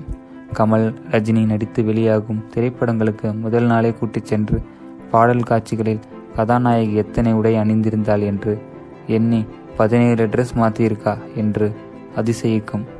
பெரிய அத்தை தான் தனக்கு பின் இருந்த தங்கைகளையும் தம்பிகளையும் படிக்க வைத்து திருமணங்கள் செய்தது. காதலை கொடுத்த திருமணம் அத்தைக்கு குழந்தையை கொடுக்கவில்லை. நான் பிறக்கும்போது என்னை தத்தெடுத்து கொள்ளப் போவதாக அம்மாவிடம் அத்தை கேட்டதாம். தலைச்சம்பிள்ளையை யாராவது தத்து கொடுப்பாங்களா என அம்மா மறுத்து விட்டதாம். அம்மா இறந்து 15 வருடங்கள் கழித்து முக்கிய சேவகியாக பணியாற்றி பணி ஓய்வின் போது அப்பாவின் அனுமதியுடன் அத்தை என்னை சுகார பிள்ளையாக தத்தெடுத்து கொண்டது. பக்கத்து தோட்டத்துக்கும் சேர்த்து பூக்கும் ரோஜாவாக நான் மாறினாலும் வேரையும் வேரடி மண்ணையும் யார் மாற்ற முடியும்? ஆக மொத்தம் பெரிய அத்தை அன்பின் மறு உருவம். நெல் வயலில் ரோஜா கூட கலைதான் என்று எழுத்தாளர் பா. ஜெயப்பிரகாசம் ஒரு சிறுகதையில் எழுதிய போது அதிகப்படியான அன்பும் சுமைதான் என்பதை அடிக்கடி நான் உணர்ந்து குடைபிடித்தபடியே அதன் அன்பு மலையில் நனைந்து கொண்டிருப்பேன். அடுத்து 2வது அத்தையின் வீடு. காஞ்சிபுரத்தில் கலெக்டர் ஆபீஸ் பக்கத்தில் வீடு. ஆகையால் எங்களுக்கு கலெக்டர் ஆபீஸ் அத்தை. அந்த அத்தை எப்போதும் எங்களை விட்டு கொஞ்சம் தள்ளியே இருக்கும். உயர்நிலை பள்ளி ஒன்றில் டீச்சர் வேலை செய்து வந்தது. அப்பா SSLC ஃபெயிலாகி விட்டோத்தியாக சுற்றி கொண்டிருந்த போது அவரை அழைத்து தான் வேலை பார்த்த பள்ளியில் சேர்த்து தன் நேரடி கண்காணிப்பில் வைத்து தேர்ச்சி அடைய செய்து ஆசிரியர் பயிற்சி வகுப்புக்கு அனுப்பி திசை மாற்றிவிட்டது இந்த அத்தை தான். இப்போதும் என்னை பார்க்கும்போதெல்லாம், விட்டிருந்தா அவங்க அப்பன் கள்ளச்சாராயம் காய்ச்சிறவங்க கூட சேர்ந்து சுற்றிக்கிட்டு இருப்பான், நான் தான் படிக்க வச்சு வேலை வாங்கி கொடுத்தேன் என்று பெருமையாக சொல்லும். சின்னக்கா சின்னக்கா என்று அப்பா இந்த அத்தை மேல் உயிரையே வைத்திருந்தார். எப்போது தீபாவளி சீர் எடுத்து சென்றாலும், இதை யார் இங்கே சாப்பிடுவா, இருக்கிறத சாப்பிட முடியல என்று அங்கலாய்க்கும். ஆனால் எங்கள் முன்பாகவே அவற்றை பாகம் பிரித்து பக்கத்து எதிர் வீடுகளுக்கு அம்மா வீட்டிலிருந்து வந்துச்சு என்று கொடுத்து வரும். பெருமைக்கு பின்பு இருந்தும் அன்பு பீரிடத்தானே செய்கிறது. சமீபத்தில் இந்த அத்தையின் பேரக்குழந்தையின் காதுகுத்து நிகழ்ச்சிக்கு சென்றிருந்தேன். அப்பா இறந்த பிறகு நான் கலந்து கொண்ட முதல் குடும்ப நிகழ்ச்சி. என் தம்பிக்கு பதிலாக தம்பி பையன் தான் தாய் மாமனா இதை கொடுப்பான் என்று சீர்வரிசை தட்டை என் கையில் கொடுத்து சம்பந்தியிடம் கொடுக்க சொன்னது. ஒரு கணம் நான் அப்பாவாக மாறி மீண்டும் நானானேன். 3வது அத்தை அப்போது தாம்பரத்தில் வசித்தது. மாமா அப்போது தாம்பரத்துக்கு பக்கத்தில் கார் தயாரிக்கும் தொழிற்சாலை ஒன்றில் வேலை செய்து வந்தார். பல வருட வேலை நிறுத்தத்திற்கு பின் தொழிற்சாலை மூடப்பட்டு பின்பு எங்களுடன் வந்து அத்தையின் குடும்பம் வசிக்க ஆரம்பித்தது. வாழ்ந்து கெட்ட குடும்பத்தின் வைராகியத்தை இப்போதும் அந்த அத்தை முகத்தில் பார்க்கலாம். ஒவ்வொரு முறை ஊருக்கு செல்லும் போதும், சம்பாதிக்கும் போதே இடம் வாங்கி போடு, என்னை மாதிரி விட்டுடாத என்று அறிவுரை சொல்லும். இப்போதும் நான் வாடகை வீட்டில் வசித்திருப்பது குறித்து எல்லா சொந்தங்களைப் போலவே இந்த அத்தைக்கும் பெரும் வருத்தம். பூமியே ஒரு வாடகை வீடு தான் என்பது கவிஞரின் பெருமிதம். 4வது அத்தை வீடு மந்தவாசியில் இருக்கிறது. நான் பிறந்தபோது இந்த அத்தைக்கு திருமணமாகவில்லை. ஆகையால் என் பாலிய காலம் இந்த அத்தையின் விரல் பிடித்து வளர்ந்தது. அத்தைகளால் வளர்க்கப்படும் குழந்தைகள் தேவதைகளால் ஆசீர்வதிக்கப்படுகிறார்கள். இப்போது நினைத்தாலும் தாவணி அணிந்த ஒல்லியான அந்த பழைய அத்தையின் முகம்தான் எனக்கு ஞாபகம் வரும். தன் தோழிகளுடன் கோயிலுக்கு போகையில், டென்ட்டுக்கு படம் பார்க்க போகையில் துணைக்கு என்னையும் கூட்டிச் செல்லும். ஜான் பிள்ளை ஆனாலும் ஆண் பிள்ளை அல்லவா? பிள்ளை பருவத்தில் நான் செய்த குறும்புகளை அந்த அத்தை ஒவ்வொன்றாக சொல்ல நாளெல்லாம் கேட்டுக்கொண்டே இருப்பேன். ஒருமுறை இந்த அத்தைக்கு கல்யாணமான புதிதில் மாமாவுடன் சினிமாக்கு போகையில் என்னையும் கூட்டிச் சென்றதாம். படம் முடிந்து முனியாண்டி விலாசில் எல்லோரும் சாப்பிட்டு கொண்டிருக்கையில் அந்த மாமா இன்னும் ஒரு பிளேட் குஸ்கா கொடுங்க என்று சர்வரிடம் சொன்னாராம். நானும் சர்வரை அழைத்து எனக்கும் ஒரு பிளேட் கொடுங்க என்று கேட்க அவர் என்ன வேணும் என்று கேட்டாராம். இதான் மாமா சொன்னாரே ஏதோ கா, அந்த கா கொடுங்க என்றேனாம். ஹோட்டலே சிரித்ததாம். இன்றும் எந்த ஹோட்டலில் குஸ்கா ஆர்டர் செய்த போதும் இந்த சம்பவம் எனக்கு ஞாபகம் வரும். கூடவே அன்று செல்லமாக என் தலையில் மாமா குட்டிய மோதிர குட்டும். எல்லா அத்தை வீடுகளும் சென்றுவிட்டு ஆயாவும் நானும் அகாலத்தில் வீடு திரும்புவோம். பண்டிகை முடிந்து வீடு மீண்டும் தனிமையை சுட்டிக்கொள்ளும். இங்கே இப்போது நான் வசிக்கும் சாலிகிராம பெட்டிக்கடையில் பாக்கெட்டுகளில் அடைத்து அதிரசம் விற்கிறார்கள். எப்போதாவது வாங்கி அதை பிரிக்கையில் அதன் ஒவ்வொரு துண்டிலிருந்தும் வெளியே குதிக்கிறார்கள் ஒரு குட்டி பையனும் அவனது ஆயாவும் 4 அத்தைகளும். அணிலாடும்.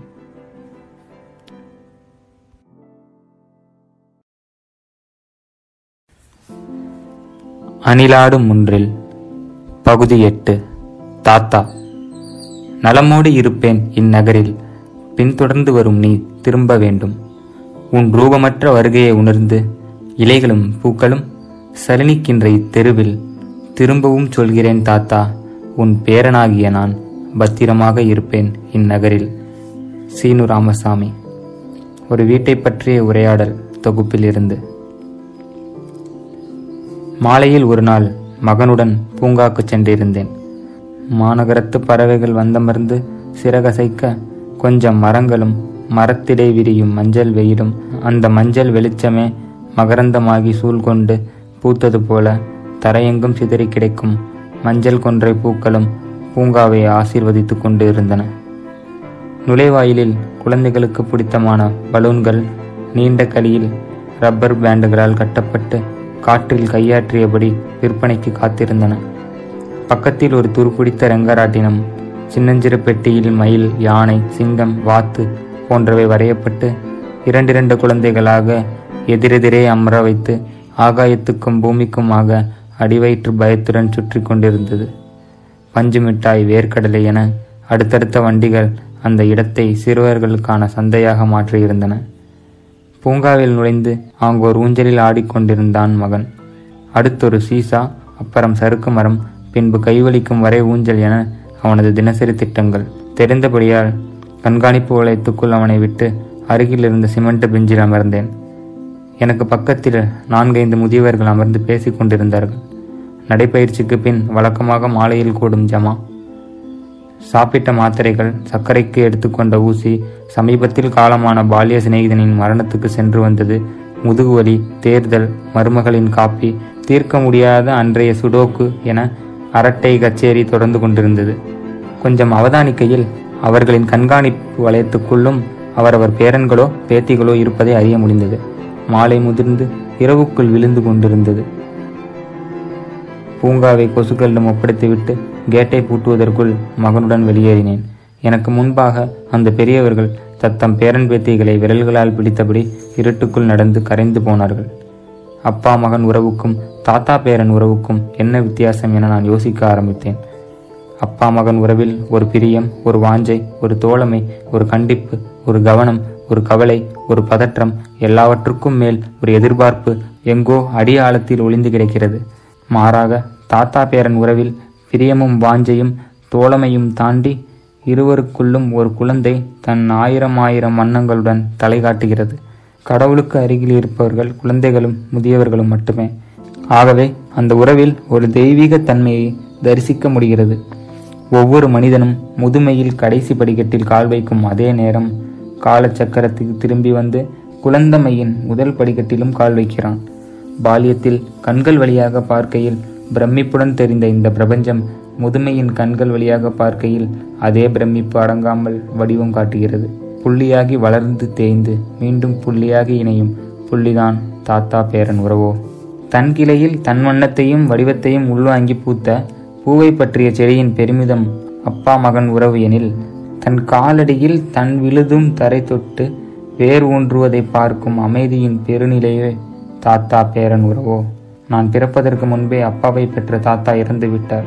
ஆதலால் அம்மாவை பெற்ற தாத்தாவிடம், அதுவும் கோடை விடுமுறைக்கு வரும்போது மட்டும், தாத்தாவின் ஸ்நேகத்தை நான் உணர முடிந்தது. ஸ்நேகம் என்ற வார்த்தைக்குள் அதை அடக்கிவிட முடியாது. இப்போது யோசித்து பார்க்கையில் ஒரு நாளும் நான் தாத்தாவின் கையை பிடித்து பூங்காவுக்கோ கடைத்தெருவுக்கோ நடந்து சென்றதாக ஞாபகம் இல்லை. சென்ற தலைமுறை ஆண்களைப் போலவே அவர்கள் எங்களை விட்டு விலகி இருந்தார்கள், அல்லது மனதளவில் நெருங்கி இருந்தார்கள் என்றும் சொல்லலாம். தாத்தா என்றவுடன் அவரது முழு சித்திரம் தவிர்த்து ஒவ்வொன்றாக தனித்தனி சித்திரமாக மனசுக்குள் விரிவடைகிறது. முதலில் தாத்தாவின் கண்ணாடி. தாத்தா அறியாமல் தாத்தாவின் கண்ணாடியை அணிந்து இந்த உலகை கிட்ட பார்வையிலோ அல்லது தூரப்பார்வையிலோ பார்க்காத பேரன்கள் உண்டோ? தாத்தா கண்ணாடியை துடைக்க ஒரு மஞ்சள் வெல்வெட் துணி வைத்திருப்பார். அந்த துணிக்குள் மடங்கி அது ஒரு சிறு பெட்டிக்குள் உறங்குவதை நாங்கள் ஆச்சரியத்துடன் பார்த்து கொண்டிருப்போம். பேப்பர் படிக்க, தொலைக்காட்சி பார்க்க என தாத்தா ஒவ்வொரு முறையும் தேடும்போது கண்ணாடி தொலைந்திருக்கும். படுக்கைக்கு அருகில் அலமாரிக்கு பின்புறம் என தேடி எடுத்து தருவோம். ஆயினும் அடுத்த முறையும் தொலைந்துவிடும். கண்ணாடிதான் தொலைகிறதா அல்லது தாத்தா வேண்டுமென்றே தொலைத்து விடுகிறாரா என்பது கடைசி வரை எங்களுக்கு புதிராகவே இருந்தது. அடுத்து தாத்தாவின் டிரான்சிஸ்டர் ரேடியோ. அதிகாலை 5 மணிக்கு எழுந்து குளித்துவிட்டு தாத்தா ரேடியோவின் காதுகளை செல்லமாக திருக ஆரம்பிப்பார். இலங்கையில் ஆரம்பித்து திருச்சி, சென்னை என சுற்று வந்து மீண்டும் இலங்கைக்கு வந்து நிற்கும். நாங்கள் எழத் தொடங்கி விடுவோம். நாங்கள் என்றால் நாங்கள் மட்டுமில்லை, பக்கத்து வீட்டு எதிர் வீடுகளில் இருப்பவர்களும் தான். சத்தமாக வைத்து அவர்களுக்கும் சேர்த்து இலவச வானொலி சேவையை தாத்தா செய்து கொண்டிருந்தார். அந்த இலவச வானொலி சேவை பிள்ளைகளின் பரீட்சை நேரங்களில் யுத்த சேவையாக மாறிவிடுவது உண்டு. வானொலிக்கு அடுத்து தாத்தாவிடம் நாங்கள் பிரமித்தது அவரது ஈச்சேர். இருபுறமும் நீண்ட கைகள் வைத்து சாய் கோணத்தில் ஒரு முக்கால் படுக்கையாக தோன்றும். அதில் இடம் பிடிக்க எங்களுக்குள் போட்டி நடக்கும். தாத்தா தன் சக நண்பர்களை காண வெளியே சென்றிருக்கும் நேரத்தில் மட்டுமே இந்த போட்டி. மற்றபடி அந்த ஈச்சேரை அமர யாரையும் தாத்தா அனுமதித்தது இல்லை. பகல் கனவுகளுடன் நீண்ட தாத்தாவின் உறக்கங்கள் இன்னமும் அந்த பழைய ஈச்சேரில் உறைந்து கிடைக்கின்றன. தாத்தா எதிலும் ஒரு ஒழுங்கை கடைபிடித்து வந்தார். அதிகாலை எழுந்தவுடன் குளித்துவிட்டு சாமி படங்களுக்கு முன்னின்று தேவாரம், திருவாசகம் என ஊனுருகி பாடுவார். பின்பு முன் சொன்ன வானொலி ராஜ்யம். 8 மணிக்கு 2 இட்லிகள், பகல் 12 மணிக்கு பருப்பு சாதமும் கீரையும், வாரம் 2 முறை இவற்றுள் மீன், பிற்பகல் உறக்கத்துக்கு பிறகு தெரு நண்பர்களுடன் அரட்டை, இரவு 8 மணிக்கு சப்பாத்தி, 8:05க்கு விளக்கை அணைத்து உறங்கி விடுவார். அந்த ஒழுங்கை அவர் கடைசி வரை காப்பாற்றி வந்தார். பகல் 12 தாண்டியும் சாப்பாடு வரவில்லை என்றால் எதுவும் பேசாமல் அருகில் இருக்கும் ஹோட்டல்களில் சாப்பிட்டு வந்து படுத்து விடுவார். அப்படி அவர் செய்தார் என்றால் அது ஆயாவுக்கும் வீட்டில் உள்ள மாமிகளுக்கும் பெருத்த அவமானமாக கருதப்பட்டது. ஆகையால் அடித்து பிடித்து வேலை செய்வார்கள். இதேபோல் 8 மணிக்கு பிறகு யாரும் தொலைக்காட்சி பார்க்கக்கூடாது, ஓசை இல்லாமல் உறங்க வேண்டும். நாங்கள் வளர வளர தாத்தாவின் இந்த குணம் ஆணாதிக்கத்தின் எச்சமா, அடக்குமுறையின் உச்சமா, ஒழுங்குமுறையின் மிச்சமா என குழம்புவது உண்டு. நான் அறிந்து ஆயாவும் தாத்தாவும் பேசிக்கொண்டதே இல்லை. நான் பிறப்பதற்கு முன்பாகவே அவர்களிடையே பேச்சுவார்த்தை நின்றிருந்தது. கல்யாணங்களில் பாத பூஜை செய்ய அழைக்கும் போது மட்டும் இருவரும் சேர்ந்து நிற்பார்கள். எந்த தருணத்தில் அவர்களுக்குள் இடைவெளி விழுந்தது? ஏன் இருவரும் பேசிக்கொள்வதே இல்லை? அந்த சிறு வயதில் எங்கள் மனம் என்னும் எல்லையை மீறிய கேள்விகள் இவை. மணக்கடலில் குதித்து முத்தெடுத்தவர் எவர் உலர்? தாத்தா மீது எனக்கு சிறு குற்றச்சாட்டு இருந்ததுண்டு. தன் பிள்ளைகள் மூலம் பிறந்த பேரன்களிடம் காட்டும் அதே பாசத்தை தன் பெண்கள் மூலம் பிறந்த பேரன்களான எங்களிடம் காட்டுவதில்லை என்பதே அது. பெண் குழந்தையின் வாரிசு இன்னொரு வம்சத்தின் விழுது அல்லவா என்கிற பாரபட்சம் காட்டுகிறாரோ என நினைப்பேன். ஆனால் அப்படியும் சொல்லிவிட முடியாது. இதே தாத்தா தான் ஏதோ ஒரு விசேஷத்துக்கு காஞ்சிபுரம் வந்திருக்கையில் நான் வீட்டில் இல்லை என்று அறிந்து என் பள்ளிக்கே வந்து பள்ளி முடியும் வரை மெயின் கேட்டில் காத்திருந்து ஆயிரக்கணக்கான யூனிஃபார்ம் முகங்களில் என் முகத்தை அடையாளம் கண்டு இந்தியன் காஃபி ஹவுஸ் ரவா தோசையும் காப்பியும் வாங்கி தந்து 100 ரூபாய் கொடுத்து விட்டு சென்றார். வருடங்களுக்கு முன்பு தாத்தா இறந்தபோது சேர்த்து வைத்த அத்தனை அன்பும் ஆயாவிடமிருந்து அழுகையாக வெளிவந்தது. எனக்கு +2 பரீட்சை நடந்து கொண்டிருந்த காலமையால் நெய்ப்பந்தம் பிடித்துவிட்டு இடுகாட்டில் இருந்து நேராக ஊர் திரும்பினேன். வழிமுழுக்க தாத்தா வாங்கி தந்த ரவா தோசையும் பாக்கெட்டில் அவர் திணித்த 100 ரூபாயும் வந்து கொண்டே இருந்தன. அணிலாடும். அணிலாடும் ஒன்றில் பகுதி 9. சித்தி. சித்திக்கு தந்திர உபாயங்களோ நிர்வாகத்துக்கு தேவையான முரட்டு குணங்களோ கொஞ்சம் கூட தெரியாது. இருப்பினும் சித்தி பேச்சுக்கு மறுபேச்சில்லை. சித்தி உருட்டல் மிரட்டல் என்றால் என்னவென்று அறியாத பெண். வண்ண நிலவன், எஸ்தர் சிறுகதையிலிருந்து. அம்மா இருந்து 5 வருடங்கள் கழித்து அப்பா 2வது திருமணம் செய்து கொண்டார். வீட்டுக்கு வரும் ஒவ்வொரு முறையும் உறவினர்கள் அப்பாவிடம் பேசி பேசி அவர் மனதை கரைத்து 2வது கல்யாணத்துக்கு சம்மதிக்க வைத்திருந்தனர். அம்மா இறந்தபோது தம்பிக்கு 1.5 வயது. அப்போது அவன் சென்னையில் அம்மாவை பெற்ற ஆயா வீட்டில் இருந்தான். அம்மாவின் ஈமச்சடங்குகளை முடிந்த பிறகு கொஞ்ச காலம் இக்குழந்தை எங்கள் கூடவே இருக்கட்டும், எங்கள் பொண்ணு ஞாபகம் வரும்போதெல்லாம் இவன் முகந்தான் ஆறுதலாக இருக்கும் என்று அப்பாவிடம் அனுமதி வாங்கி ஆயா என் தம்பிகளை தங்களிடம் வைத்து கொண்டார். நான் அப்பாவிடம் வளர்ந்தேன். அப்பாவை பெற்ற ஆயாவுக்கு வயதாகி கொண்டே வந்தது. எவ்வளவு காலம்தான் தனியாகவே இருப்ப, உன் பிள்ளைங்களை வளர்க்கவாவது ஒரு கல்யாணம் பண்ணிக்கோ என ஒவ்வொருவரும் நச்சரிக்க ஆரம்பிக்க 5 வருடங்கள் கழித்து அப்பா ஒப்புக்கொண்டார். அப்பா சம்மதித்த அந்த இரவும் அன்று அவர் சொன்ன வார்த்தைகளும் இப்போதும் கண்முன் நிற்கின்றன. அப்போது நான் 4ஆம் வகுப்பு படித்து கொண்டிருந்தேன். அப்பாவுக்கு பெண் பார்க்கும் முயற்சியில் இருந்த அத்தை மாமாவை பார்த்து அப்பா சொன்னார், ரொம்ப பணக்கார இடத்தில் பெண் பார்க்க வேண்டாம், நடுத்தர குடும்பமாக பாருங்க, அப்பா அம்மா இல்லாத பொண்ணாக இருந்தால் நல்லது, அப்போதான் தாயோட அருமையும் தாயில்லாத வேதனையும் புரியும், என் பசங்களை நல்லா வளர்ப்பா. அப்பாவின் விருப்பப்படியே திண்டிவனத்தில் ஒரு பெண் பார்த்தார் மாமா. சிறு வயதிலேயே அப்பா அம்மா இழந்து 5-6 தம்பி தங்கையுடன் வளர்ந்த பெண் என்று சொன்னதுமே அப்பாவுக்கு ஒரு நம்பிக்கை வந்தது. திருமண ஏற்பாடுகள் நடக்க ஆரம்பித்தன. வீடு வீடாக சென்று அப்பாவின் கல்யாணத்திற்கு பத்திரிகை கொடுக்கவும் அப்பாவின் கல்யாணத்தை அருகிலிருந்து பார்க்கவும் எத்தனை பிள்ளைகளுக்கு வாய்க்கும். எங்கள் அப்பாவுக்கு கல்யாணம் நடக்கப் போகுது, எங்கள் வீட்டுக்கு புதுசாக சித்தி வர போகிறாங்க என்று ஆற்றங்கரையில் கபடி விளையாடி கொண்டிருக்கையில் கூட்டாளிகளிடம் நான் பெருமையாக சொன்னேன். கூட்டத்தில் இருந்த வளர்ந்த பையன் ஒருவன் என்னை அருகில் அழைத்து கேட்டான், சித்தி நான் என்னன்னு தெரியுமா? தெரியும், எங்கள் அப்பாவை கல்யாணம் பண்ணிக்க போகிறவங்க. அது இல்லைடா, நீ சினிமா பார்த்தது இல்லையா? பார்ப்பேன். ஏன்? அதில் காட்டுவாங்களே, சித்தினா கொடுமைப்படுத்துகிறவங்க, நிறைய வேலை செய்ய சொல்லுவாங்க, சாப்பாடே போட மாட்டாங்க, கட்டையால் அடிப்பாங்க.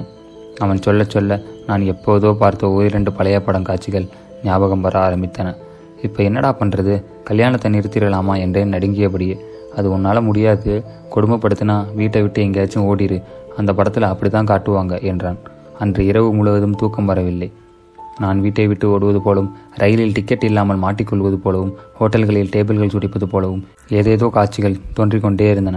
அதிகாலையில் அருகில் படுத்திருந்த அப்பாவின் விரல்களை கெட்டியாக பிடித்து கொண்டேன். அப்பா புரண்டு படுத்து என்னை அணைத்து கொண்டார். நான் அப்படியே உறங்கி போனேன். அதற்கடுத்த மாதம் அப்பாவின் திருமணம் நடந்தது. முன்னாள் பெண் அழைப்பு.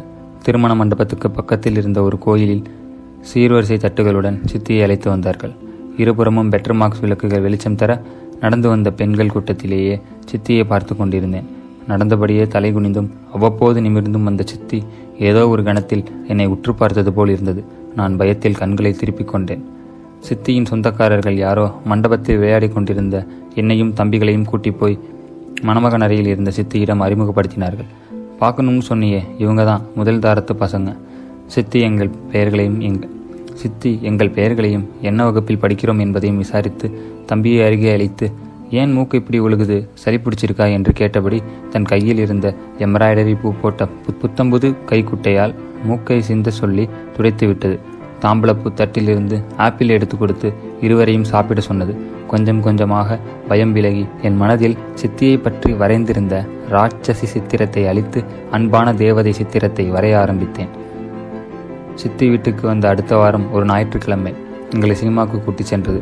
அப்போது இயக்குனர் கே. பாக்யராஜின் முந்தானை முடித்து படம் ரிலீஸ் ஆகி காஞ்சிபுரம் சங்கம் திரையரங்கில் வெற்றிகரமாக ஓடிக்கொண்டிருந்தது. நாங்கள் ஒரு மதிய காட்சியில் முந்தானை முடித்து படம் பார்த்தோம். பாக்யராஜ் ஒரு வாத்தியார், குழந்தையை வைத்துக்கொண்டு கஷ்டப்படுகிறார். ஊர்வசி அவர் திருமணம் செய்து கொள்கிறார் என படம் பார்க்க பார்க்க அப்பாவும் நானும் சித்தியுமே அந்த கதையின் பாத்திரங்களாக இருப்பது போல் தோன்றியது. சித்தியும் என்னை அடிக்கடி திரும்பி பார்த்து கொண்டே இருந்தது. படம் முடிந்து வந்த இரவு அப்பாவிடம் சொல்ல அடுத்த நாள் அவரும் படம் பார்த்து விட்டு வந்து, ஆமாண்டா கொஞ்சம் கொஞ்சமாக என்ன மாதிரி தான் இருக்குது. இப்போதும் முந்தானை முடித்த திரைப்படத்தை தொலைக்காட்சியில் பார்க்கையில் அன்று தோன்றிய அதே உணர்வுக்குள் திரும்பவும் பயணிப்பேன். எங்கள் கிராமத்தில் எல்லோரும் பட்டுத்தறி நெய்பவர்கள். அப்பாவும் இன்னொரு போலீஸ்காரரும் மட்டுமே அரசாங்க வேலையில் இருந்தார்கள். என் கூட்டாளிகள் அனைவரும் புத்தக மூட்டைக்கு விடை கொடுத்து விட்டு சிறு வயதிலேயே கையில் அலுமினிய தூக்கு சட்டியை பழைய சோற்றை ஊற்றிக்கொண்டு அதிகாலையில் எழுந்து பக்கத்து ஊர்களுக்கு பட்டுத்தறிணையை செய்வார்கள். அப்பா என்னை அந்த காலத்திலேயே கார்வன் பள்ளியில் படிக்க வைத்தார். சுற்றியுள்ள கிராமங்களுக்கு எல்லாம் சேர்த்து சிறு நகரமாக ஜெயன்பேட்டை என்ற ஊர் இருந்தது. அந்த ஊரில் உள்ள ஆங்கில பள்ளியில் இருந்து குதிரை வண்டி வரும். 8:30 மணிக்கு என்னை ஏற்றிக்கொண்டு அந்த ஊரில் உள்ள ஆங்கில பள்ளியிலிருந்து குதிரை வண்டி வரும் 8:30 மணிக்கு என்னை ஏற்றிக்கொண்டு ஒவ்வொரு கிராமமாகச் சென்று மாணவர்களுடன் பள்ளியில் அடைகையில் 10 மணி ஆகியிருக்கும். ஒவ்வொரு நாளும் காலை உணவு உண்ணும் போது என் அட்டகாசம் தொடங்கும். ஏன் ரவா உப்புமா பண்ணீங்க? எனக்கு சேமியா உப்புமா தான் வேணும் என்பேன். அப்பா எட்டி பார்ப்பார். என்னடா என்பார். எனக்கு சேமியா உப்புமா தான் வேணும், இல்லைனா ஸ்கூலுக்கு போக மாட்டேன் என்பேன். அப்பா சைக்கிளில் கடைக்கு சென்று சேமியா வாங்கி வருவார். எதுவும் பேசாமல் சித்தி செய்து கொடுக்கும். ஒருமுறை நான் மதிய உணவில் உப்பு அதிகம் என்று தட்டை தூக்கி சித்தியின் முகத்தில் எரிந்து விட்டேன். மூக்குத்தியில் பட்டு மூக்கின் சில்லு உடைந்து இரத்தம் வந்த பிறகுதான் என் தவறு புரிந்தது. சித்தி எதுவும் சொல்லாமல் பழைய சேலையில் இரத்தத்தை துடைத்து கொண்டிருந்தது. அப்பா என்னை அடிக்க கை ஓங்கியவர் என்ன நினைத்தாரோ அப்படியே பின்வாங்கி உள்ளே சென்று விட்டார். குற்ற உணர்வில் அன்று முழுவதும் அழுது கொண்டே இருந்தேன். பள்ளியில் படிக்கையில் வீடு முழுவதும் நிறைந்திருந்த புத்தகங்கள் என்னை கவிதையின் உலகுக்கு கூட்டிச் சென்றன. நானும் கவிதை எழுத ஆரம்பித்தேன். காஞ்சியின் தேரடி வீதியில் தெருவடைத்த பந்தல்கள் போட்டு நடக்கும் பிரம்மாண்டமான இலக்கிய விழாக்களில் கார்வண்ட் யூனிஃபார்மோடு மேடையில் ஏறி நான் கவிதை படிப்பேன். கூட்டம் வியந்து ரசித்து என் வயதுக்காகவே கைதட்டும். 10ஆம் வகுப்பு படிக்கையில் என் கவிதைகளை தொகுத்து தூசிகள் என்ற தலைப்பில் ஒரு புத்தகம் வெளியிட்டேன். அப்பா கடன் வாங்கி அச்சகத்துக்கு காசு கொடுத்தார். அப்படியும் மேலும் 2000 தர வேண்டியிருந்தது. சித்தி தன் நகையை கலற்றி கொடுத்து ஓம் என்று வரைந்து அதற்கு கீழ் 3 கோடுகள் போட்டு லாபம் என்று எழுதியிருந்த அடக்கு கடையில் நகை பணமாக மாறி புத்தகமாக வெளிவந்தது. எத்தனையோ இரவுகள் அப்பாவும் நானும் இலக்கிய கூட்டங்களில் கலந்து கொண்டு அகாலத்தில் வீடு திரும்புவோம். அப்போதெல்லாம் சித்தியிடமிருந்து எந்த முணுமுணுப்பும் நான் அறிந்து வந்ததில்லை. இப்போது திரும்பி பார்க்கையில் என் பாலியத்தில் எல்லளவு சித்தி என்னை கொடுமைப்படுத்தியதே இல்லை. சித்திக்கு 2 பிள்ளைகள் வந்த பிறகும் எந்த பாரபட்சமும் இல்லாமல் எல்லோரையும் ஒன்றாகவே வளர்த்தது. அந்த அறியாத வயதில் சிறு பிள்ளை அடங்களால் நான் தான் சில வேளைகளில் சித்தியை கொடுமைப்படுத்தி இருக்கிறேன். 2ஆம் தாயாக இருந்து என்னை வளர்த்த சித்திக்கு அன்பை தவிர என்னால் என்ன தந்துவிட முடியும்? இப்போதும் தாயில்லா குழந்தைகளை பார்க்கும் போதெல்லாம் அன்பானதொரு சித்தி கிடைக்க அடிமனசு வேண்டிக் கொள்கிறது.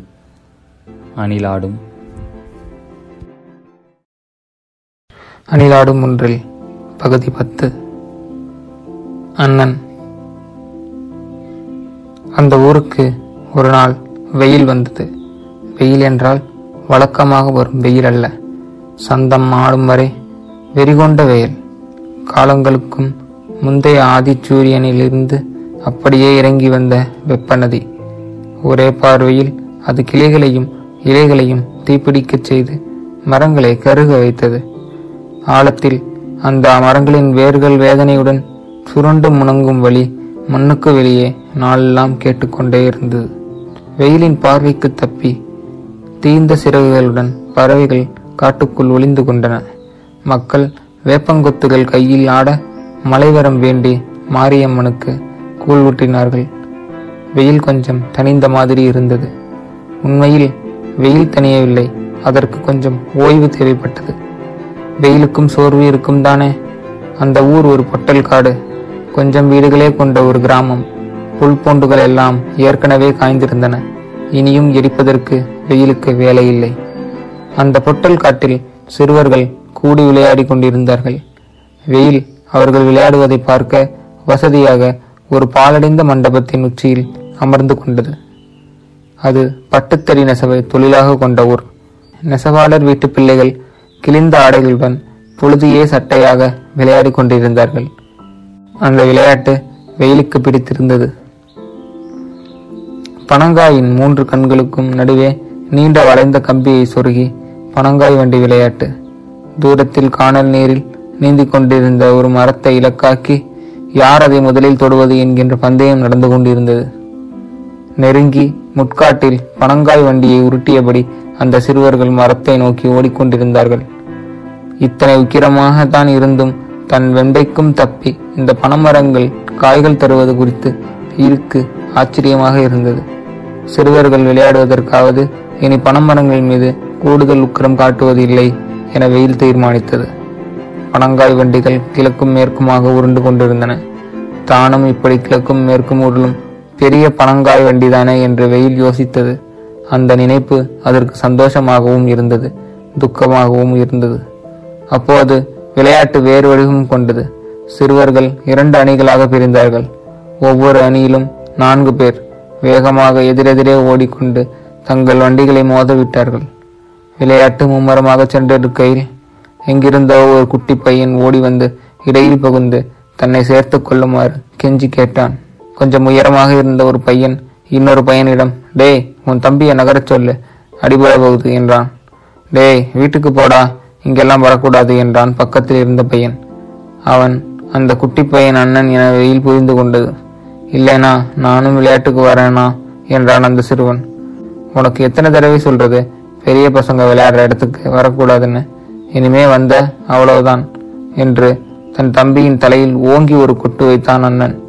பின்பும் தம்பி மைதானத்திலேயே அமர்ந்து அழுது கொண்டிருப்பதை பார்த்து திரும்பி வந்து, இந்தா காசு, போய் ஐஸ் வாங்கி சாப்பிடு என்று கொடுக்க, எனக்கு காசெல்லாம் வேணாம், நானும் ஆட்டத்துக்கு வருவேன் என்று தம்பியின் பிடிவாதம் நீண்டது. இனிமே இங்கே வருவியா என்று கோபமாக கேட்டபடியே தன் கையில் இருந்த கம்பால் தம்பியை அடித்து கொண்டிருந்தான் அண்ணன். தன்னை விடவும் முக்கியமான மனிதர்கள் இருப்பதை பார்த்து பயந்தபடியே வெயில் அந்த இடத்தை விட்டு நகர ஆரம்பித்தது. பின்பொரு நாள் அந்த ஊருக்கு மழை வந்தது, முதிர்ந்த மழை. அந்த மலைக்கு பல லட்சம் வயது இருக்கும். ஒவ்வொரு முறை மேகத்தில் இருந்து குதிக்கும் போதும் தன் வயதை அது கூட்டிக் கொண்டே வரும். முதல் முறை ஒரு மலைக்காட்டில் குதித்த போது அதன் தகப்பன் சொன்னது, முதல் முறை மண்ணுக்கு போகிறாய், மேகமாகி திரும்பி வா. மலைக்காட்டில் ஆவியாகி ஏதேதோ ஊர்களில் நதியாகி கடந்து கடல்களில் ஆவியாகி மேகத்தை அடைந்து மீண்டும் ஒரு பெருநகரத்தில் குதித்து ஆடி ஆடி சாக்கடை நீரில் மிதந்து கடலிடம் கலக்கையில் அது தன் வாழ்க்கையில் மிக பெரும் அனுபவத்தை தன் ஞாபகத்தையும் குறிப்பேட்டில் எழுதி கொண்டது. 1000 வருடங்கள், பல ஊர்கள், பல அனுபவங்கள் இப்போது அதன் பெயரேட்டில்.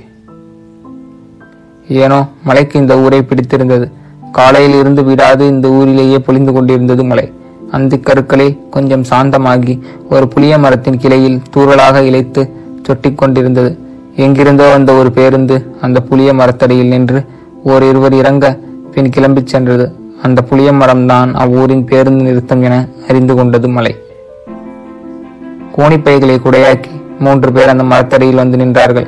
2 ஆண்கள், ஒரு பெண். அந்த கோணிப்பையை குடையுடன் கொண்ட அந்த பெண்ணின் கன்னங்கள் நனைந்திருந்தன. அது தண்ணீரால் அல்ல, கண்ணீரால் என்பது மலைக்கு மட்டும் தெரிந்திருந்தது. மலை அவர்களை உன்னிப்பாக கவனிக்க ஆரம்பித்தது. நடுவில் இருந்தவன் பக்கத்தில் இருந்த அந்த பெண்ணிடம் பேசிக்கொண்டிருந்தான். ஏ புள்ள, போற இடத்துல ஒழுங்காயிரு. சரினே என்றது அந்த பெண். குடும்பம்னா 1000 இருக்கும், அதுக்குன்னு தனியா ஓடி வரலாமா? சண்டை சச்சரவு வரத்தான் செய்யும். உன் அண்ணி கூட நான் வாழலையா? மறுபடியும் உருவும். என்னமோ பார்த்து நடந்துக்க என்றபடி விரைப்பாக இருந்த இளைஞரிடம் திரும்பினான். மாப்பிள்ள, விரைத்த இளைஞரிடமிருந்து எந்த பதிலும் இல்லை. யோ மாப்பிள்ள, உன்னதாயா? கேட்குது. அவள் அப்படிதான் எடுத்தேன் கவுத்தேன்னு பேசுவா, அதெல்லாம் மனசில் வச்சுக்காத என்றபடி கொஞ்சம் ரூபாய் நோட்டுகளை அவன் சட்டை பையில் திணித்தான் அந்த பெண்ணின் அண்ணன். எதுக்கு இதெல்லாம் என்று ஒப்புக்கு சொன்னாலும் அந்த நோட்டுகளின் கூட்டுத்தொகையை கண்களால் எண்ணிக்கொண்டிருந்தான் அந்த விரைத்த இளைஞன். தூரத்தில் ஒரு மினி பஸ் வந்து இவர்களின் கையாட்டலுக்கு நின்று அந்த பெண்ணையும் இளைஞனையும் ஏற்றிக்கொண்டு கிளம்பியது. வண்டியின் கூடவே ஓடியபடி அந்த பெண்ணின் அண்ணன் சொல்லிக்கொண்டே இருந்தான். மாப்பிள்ள, அடிக்காம பார்த்துக்கையா. இப்போது அந்த அண்ணனின் கன்னங்கள் நனைந்திருந்தன. அது தண்ணீரால் அல்ல, கண்ணீரால் என்பது மலைக்கு மட்டும் தெரிந்திருந்தது. அடுத்தொரு நாள் வெயிலும் மலையும் சந்தித்து கொண்டன. வெயில் மலையிடம் சொன்னது, அண்ணன்கள் வெயிலின் வார்ப்புகள், கோபத்தின் உக்கிரம் அப்படியே இருக்கிறது. மலை குறுக்கிட்டது, இல்லை இல்லை, அண்ணன்கள் மலையின் மைந்தர்கள், கண்ணீரின் ஈரத்தை கண்டதால் சொல்கிறேன். மலை வெயில் உரையாடலுக்கு நடுவே நான் நுழைந்தேன். ஒரு அண்ணனாக சொல்கிறேன், அண்ணன்களின் கோபம் தன் தோள்களின் மீது ஏற்றி வைக்கப்பட்ட பொறுப்புணர்வால் வருவது. அண்ணன்களின் ஈரமும் அதே உணர்வில் இன்னொரு வடிவம்தான். என் பதிலை கேட்டு ஆமாம் என்று ஆமோதித்தபடி மலையும் வெயிலும் இணைந்து வானவில்லாக மாறின. அணிலாடும்.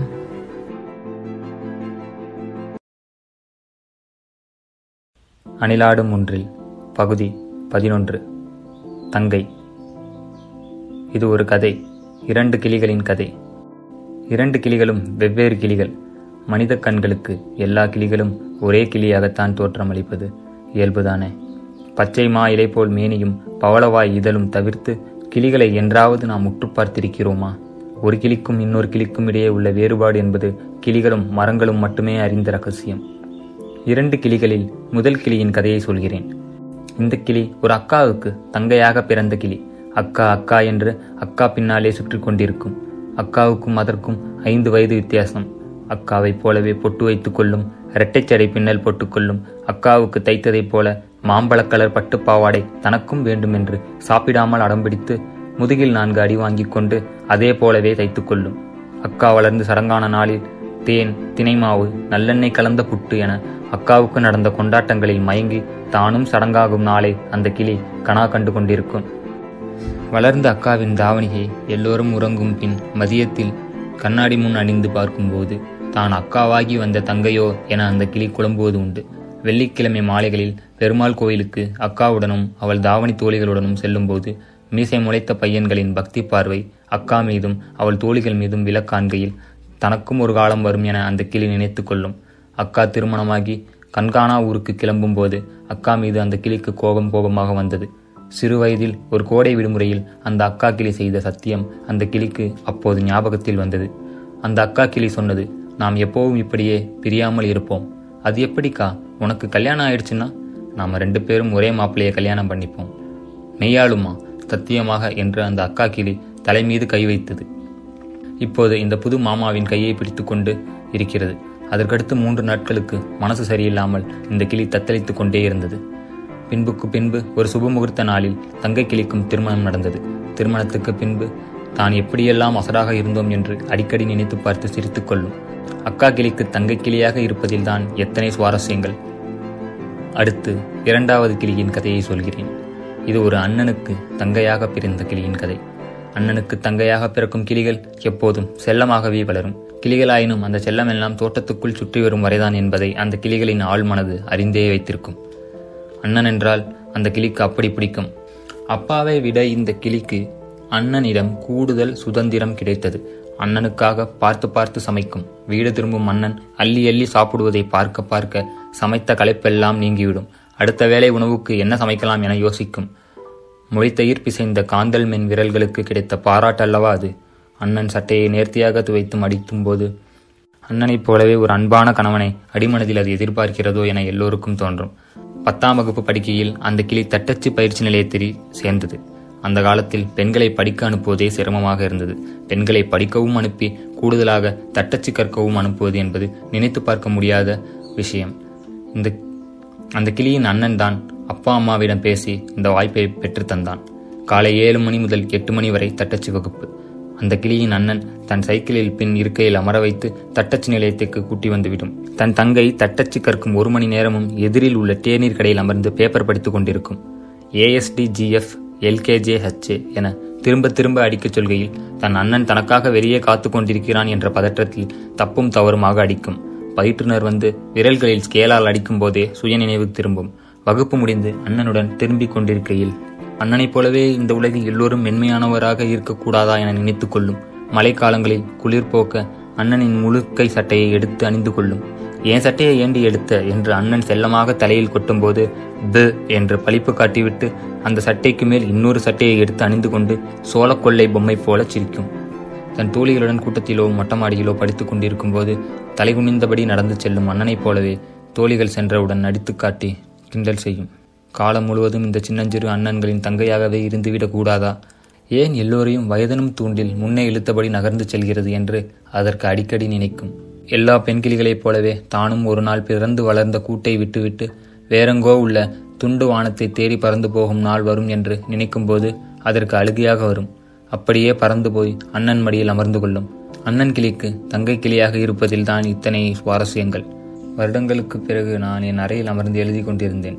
ஜன்னல் ஓரமாக 2 தங்கை கிளிகளும் வந்து அமர்ந்து என்னை பார்த்து கேட்டன, என்ன எழுதி கொண்டிருக்கிறாய்? அணிலாடும் ஒன்றில் என்றேன். நிச்சயம் அதில் தங்கைகளை பற்றியும் எழுத வேண்டும் என்றன. அதை தான் எழுதி கொண்டிருக்கிறேன் என்றேன். அப்படியானால் நீ பல வருடங்களுக்கு முன்பு எழுதிய சில கேள்விகள் கவிதையும் அதில் எழுது என்றன. வேண்டாம், எழுதியதே எழுதுகிறேன் என்பார்கள் என்றேன். எத்தனை முறை நனைந்தாலும் மலையில் நனைவது சுகம், அந்த கவிதையை எழுதிதான் ஆக வேண்டும் என்றன. 2 தங்கை கிளிக்காகவும் விகடன் வாசகர்களுக்காகவும் இந்த கவிதை. சில கேள்விகள். முதிர்ந்த மலைநாளில் தொலைக்காட்சி பார்ப்பவளை தேநீர் கேட்டதற்காய் செல்லமாய் கோபிக்கும் சினுங்களை ரசித்ததுண்டானி. கூட படிக்கும் கிராமத்து தோழியிடம் என் அண்ணனுக்கு ரொம்ப பிடிக்கும் என்று ஜாமண்ட்ரி பாக்ஸ் நிறைய நாவல் பழம் வாங்கி வந்து மண் உதிரா பழத்தை ஊதித்தரும் அன்பில் உணர்ச்சி வசப்பட்டதுண்டானி.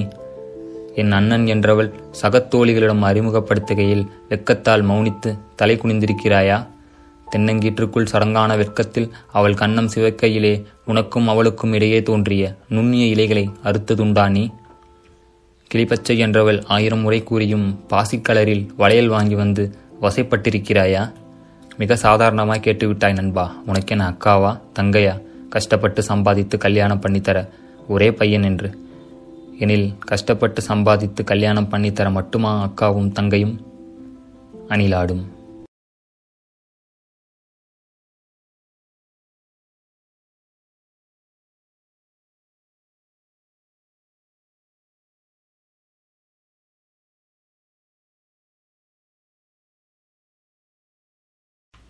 அணிலாடும் ஒன்றில் பகுதி 12.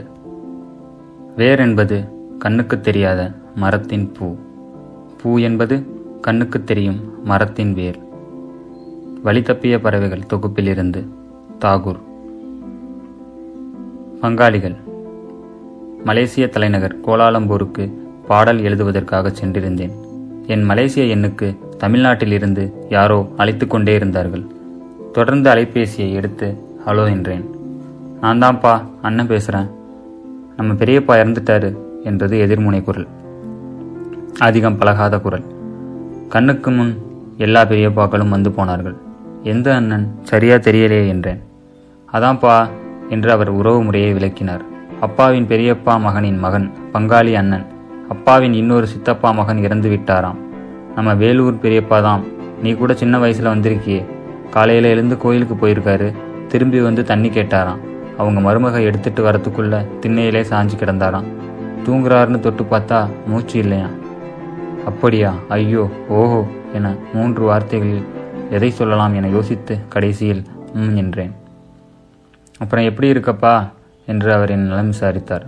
நல்லா இருக்கேனே என்றேன். டிவியில் உன்னை பார்க்கும்போதெல்லாம் குழந்தைங்க சந்தோஷப்படுறாங்க. உங்கள் சித்தப்பா தாண்டான்னு சொல்லுவேன். என்ன படிக்கிறாங்க என்றேன். அவர் அவர்களின் மதிப்பெண் விவரத்தில் தொடங்கி விளையாட்டு புத்தி வரை விவரித்து கொண்டிருந்தார். கடைசியாக சினிமா தான் எல்லா பசங்களையும் கெடுக்குது என்றார். இம்முறை நானும் குற்றவாளி கொண்டில் நின்றதால் அப்படியா என்றேன் எச்சரிக்கையாக. என்னமோப்பா, உங்கள் அப்பா இருந்த வரைக்கும் எல்லா பங்காளி விசேஷத்துக்கும் மறக்காமல் வந்துடுவார். வர ஞாயிற்றுக்கிழமை காரியமாம், ஒரு 8 வந்து தலை காட்டிட்டு போ என்று முடித்து கொண்டார். சரினே என்று சொல்லிவிட்டு ஜன்னல் வழியாக கடந்து செல்லும் மேகங்களை பார்த்து கொண்டிருந்தேன். நான் இருந்தது 48வது மாடி. கண்ணெதிரே காற்றில் மிதக்கும் மேகங்கள் தோன்றி கலைந்து மீண்டும் புதிதாக தோன்றி எதை சொல்ல வருகின்றன இந்த மேகங்கள். ஓடி ஓடி காற்றில் உடைவதற்கா இந்த ஓட்டம்? அறைக்கு திரும்பியவுடன் டியூன் ரெடி, ஏதாச்சும் டம்மி லிரிக் சொல்லுங்க என்றார் யுவன் சங்கர் ராஜா. பாடுங்க என்றேன். தனனா தனனானா தனனா என்றார். என்னை அறியாமல் வார்த்தைகள் வந்தன. அலைமேல் நுரையாய் உடைவோம். விமானத்தில் சென்னை திரும்புகையில் நினைவுகள் அப்பாவையே சுற்றி அலையடித்து கொண்டிருந்தன. அப்பா, நீங்கள் இல்லாத போதுதான் உங்கள் அருமை இன்னும் அதிகமாக புரிகிறது. எங்கள் கிளைகள் பூ பூப்பதற்காகவே நீங்கள் வேறாக மண்ணுக்குள் மறைந்து கிடந்தீர்கள். உண்மையில் பூக்கள் ஒரு நாள் மண்ணில் உதிர்வது எல்லாம் வேர்களை முத்தமிடத்தானோ? எங்களுக்காக நீங்கள் இருந்தீர்கள், எல்லா இடங்களிலும் இருந்தீர்கள். இதோ சின்ன வயதில் விசேஷங்களில் மட்டும் பார்த்த உங்கள் பங்காளிகளிடம் இருந்து அழைப்பு. உங்கள் வேரின் இன்னொரு பகுதி. நினைவலை நடுவில் நிறுத்தி எஸ்கியூஸ் மீ என்று ஒரு குரல் கேட்டது. விமான பணிப்பெண் கையில் சிறிய கோப்பை மது வைத்திருந்தாள். அந்த நேரத்தில் அது எனக்கு தேவையாக இருந்தது. மது நினைவுகளின் பொக்கிஷத்தை திறக்கும் சாவி. சில நேரங்களில் அதுவே நினைவுகளின்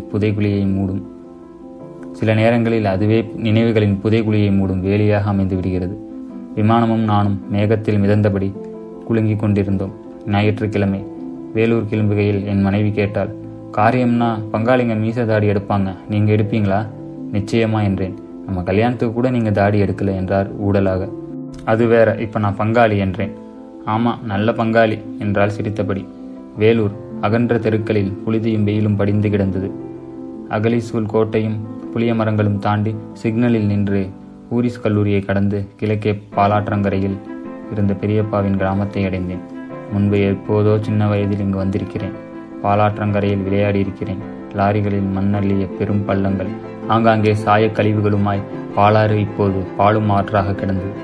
பெரிய பந்தல் போட்டு பாலிமர் நாற்காலியில் உறவினர்கள் கூடியிருந்தனர். நம்ம சண்முகம் மகன் என்ன பண்ணுறான் என்ற குரல் தேய்ந்தது. நாகராஜ் பையன்பா சினிமாவில் ஃபேமஸாக இருக்கான் என்று பேச்சு என் பக்கம் திரும்பியது.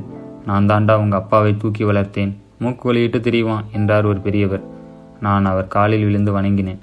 பாலாற்றங்கரையில் ஒரு ஆலமரத்தடியில் பங்காளிகள் நாங்கள் அமர்ந்தோம். புரோகிதர் எல்லோரையும் குளித்துவிட்டு வர சொன்னார். பாலாறு நீரின்றி மணலுடன் நின்றிருக்க தொலைவில் ஒரு பம்பு செட்டில் குளித்துவிட்டு ஈர வேட்டியும் வெற்றுடம்புமாய் மீண்டும் எதிரில் அமர்ந்தோம். என் முறை வந்தபோது புரோகிதர் என்னை பார்த்து கேட்டார், அப்பா பேரு நாகராஜன், தாத்தா பேர் சொல்லுங்க. எத்திராஜன். தாத்தாவோட அப்பா பேரு? என் மௌனத்தை பார்த்து பக்கத்திலேயே இருந்த பங்காளி அண்ணன் சொன்னார், ரத்தினம். அதான்ப்பா நம்ம எல்லாருடைய தாத்தாவோட அப்பா பேரு. அந்த கணத்தில் நான் அந்த அண்ணனின் கைகளை பிடித்தேன். அவர் உடலிலும் என் உடலும் எஞ்சியிருந்த நாங்கள் பார்த்த ராத்தா ரத்தினம் தாத்தாவின் உதிரச்சூட்டை இப்போது நான் உணர்ந்தேன். தலைக்கட்டு முடிந்து இலை போட்டு கரிசோறு தின்று பங்குத்தொகை கொடுத்த பின்பு விடைபெற்று கிளம்புகையில் யாரோ ஒரு உறவுக்கார பெண் இன்னொருவரிடம் சொல்லி கொண்டிருந்தார். காலையில் எழுந்து கோயிலுக்கு போயிருக்காரு, திரும்பி வந்து தண்ணி கேட்டாராம். அவங்க மருமகை எடுத்துக்கிட்டு வரத்துக்குள்ளே திண்ணையில் சாஞ்சு கிடந்தாராம். தூங்குறாருன்னு தொட்டு பார்த்தா மூச்சு இல்லையாம். சென்னை வந்து அழைப்பு மணி அழுத்த கதவை திறந்த மனைவி மீசை தாடி இல்லாத என்னை பார்த்து ஐயய்ய என்றாள். என்ன ஐயய்ய, நாயகன் கமல் மாதிரி இருக்கேன் பாரு என்றேன். முதல்ல போய் கண்ணாடியை பாருங்க என்றாள். பார்த்தேன். நாயகன் கமலை விட இளமையாக காட்டியது. தூங்கி விழித்த மகன் என்னை யாரோ போல் பார்த்தான். டேய் அப்பாடா என்றேன். கொஞ்சம் சந்தேகம் தெளிந்து நம்ம அப்பா அம்மா என்றான் ஆச்சரியம் விலகாமல். அன்றிரவு கனவில் அப்பா வந்தார், அவருடைய அப்பா வந்தார். கூடவே உருவமே காட்டாமல் ரத்தினம் தாத்தாவும் அணிலாடும். அணிலாடும் ஒன்றில் பகுதி 13. பெரியம்மா. பெருமையடையாதே, பௌர்ணமியின் முழுமையும் ஒரு இரவுக்குத்தான். ஜென் தத்துவம். கோடை தொடங்கிவிட்டது. காலையில் கிளம்பும் போதே மனைவி சொன்னாள், நாளையிலிருந்து ஆதவனுக்கு ஸ்கூல் லீவு. அப்படியா என்றபடி அலுவலகம் கிளம்பினேன். செய்வதற்கு எவ்வளவோ வேலைகள் இருந்தன. என்றாலும் எதுவும் செய்யாமல் மனசு எதையோ நினைத்து கொண்டிருந்தது. மதியம் 1 மணிக்கு என்னையும் அறியாமல் என் கால்கள் மகன் படிக்கும் பள்ளியின் வாசலில் நின்று கொண்டிருந்தன. சமையல் முடித்து வந்து வியர்வையுடன் பேசிக்கொண்டிருக்கும் தாய்மார்கள் குழந்தைகளை தக்காளிகளைப் போல் கூடை கூடையாக அடைத்துக்கொண்டு கிளம்ப காத்திருக்கும் ஆட்டோ ரிக்ஷாக்கள், கையில் குடையுடன் செய்தித்தாள் படிக்கும் தாத்தாக்கள், ஆங்காங்கே ஓரிரண்டு அப்பாக்கள் என பள்ளியின் வாசல் பரபரப்பாக இருந்தது. எல்லோருக்கும் நிழல் கொடுத்து கொண்டிருந்த முதிர்ந்த பாதாம் மரத்திலிருந்து ஒரு சருகு காற்றில் அலையாடி யார் தோளிலோ விழுந்தது. அந்த கணம் அந்த காட்சி காலங்களின் சாட்சியாக அது நிற்பதை உணர்த்துவது போல பட்டது. பெண்கள் கூட்டத்தில் நின்றிருந்த மனைவி என்னை பார்த்து ஆச்சரியம் தாங்காமல், ஆஃபீஸில் வேலை இருக்குன்னு இங்கே நிற்கிறீங்க, சொல்லவே இல்லை என்றாள். திடீர்னு வரணும்னு தோணுச்சு என்றேன். மெயின் கேட் திறக்க பூப்பூவாய் குழந்தைகள் பூத்து கொண்டிருந்தன. என் பூ என்னை பார்த்து பரவசமாய் புன்னகை பூத்தது. பிள்ளைகள் பள்ளிக்கு செல்லும் முதல் நாளையும் ஆண்டு இறுதியில் கடைசி நாளையும் அருகிருந்து பார்க்கும் தகப்பன்கள் பாக்கியவான்கள். இந்த ஒரு நிமிடம் தரும் சந்தோஷத்தின் சக்தியில் இன்னும் ஒரு வாரம் என் சக்கரம் நிற்காமல் சுழலும். வழிமுழுக்க மகன் கேட்டுக்கொண்டே இருந்தான், லீவுக்கு எங்கப்பா கூட்டிட்டு போறீங்க? என் ஃப்ரெண்டு லண்டன் போகிறான். நான் அதிர்ச்சி அடைந்தேன். லண்டன் எங்கே இருக்குது தெரியுமா என்று கேட்டேன். இது தெரியாதாப்பா, லண்டனில் தான் இருக்குது என்றான். லண்டனுக்கு அடுத்து அவன் பட்டியலில் தொலைக்காட்சி விளம்பரங்களில் வரும் தீம் பார்க்குகள், கடலோர ரிசார்ட்டுகள், காரும் மோதி விளையாடும் திடல்கள் என வரிசையாக காத்திருந்தன. கடைசியாக நீங்கள் லீவுக்கு எங்கப்பா போனீங்க என்றான். எங்கள் பெரியம்மா வீட்டுக்கு என்றேன். லண்டனா என்றான். அம்பத்தூர் என்றேன். அது எங்கே இருக்கு என்றான். நெஞ்சில் கை வைத்து இங்கே இருக்கு என்றேன். மகன் புரியாமல் விளையாடச் சென்றான். என் கோடை விடுமுறை பெரும்பாலும் பெரியம்மா வீட்டிலேயே கழியும். அம்மாவை பெற்ற ஆயா வீட்டில் மாமாக்கள் இருப்பார்கள், மாமிக்கள் இருப்பார்கள், விளையாடவர்களின் பிள்ளைகள் இருப்பார்கள். கூடவே அன்பானதொரு கண்டிப்பும் இருக்கும். எல்லாவற்றுக்கும் மேல் சென்னை நுங்கம்பாக்கத்தில் ஆயா வீடு. ஆகையால் வெளியில் சென்று விளையாட முடியாது. வீட்டுக்குள்ளேயே கேரம்போர்டு, சதுரங்கம், நாடுகளை நம் இஷ்டத்திற்கு விற்கும் ட்ரேடு விளையாட்டுகள், அதிகபட்சம் மொட்டைமாடி மாஞ்சா காத்தாடி. மாறாக அம்பத்தூரில் பெரியம்மா வீடு இன்று நகரத்தில் ஒரு கிராமம். பனைமரங்கள் சூழ்ந்த புழல் ஏரியின் பக்கத்தில் ஆங்காங்கே பாம்புகள் தெரிந்து கொண்டிருந்தன. அம்பத்தூர் இன்றளவுக்கு அன்று வளர்ந்திருக்கவில்லை. மழைக்காலங்களில் தவளைகள் கச்சேரியும் பின்தொடர்ந்து வரும் பாம்புகளின் சீற்றமும் இல்லாத நகரத்தில் யார் வந்து விளையாடுவார்? ஆகையால் கிராமத்தில் வளர்ந்த எனக்கு பெரியம்மா வீடு சொர்க்கமாக தெரியும். எங்கள் ஊரில் தொலைக்காட்சி பெட்டி ஒரே ஒரு வீட்டில் இருந்தது. அன்றைய நாட்களில் பஞ்சாயத்து ரேடியோ தாண்டி தொலைக்காட்சி பெட்டி உள்ள கிராமம் பணக்கார கிராமம். ஊரில் 7-8 தறிக்கல் வைத்து நடத்தி கொண்டிருந்த அந்த வீட்டில் மட்டுமே தொலைக்காட்சி பெட்டி இருந்தது.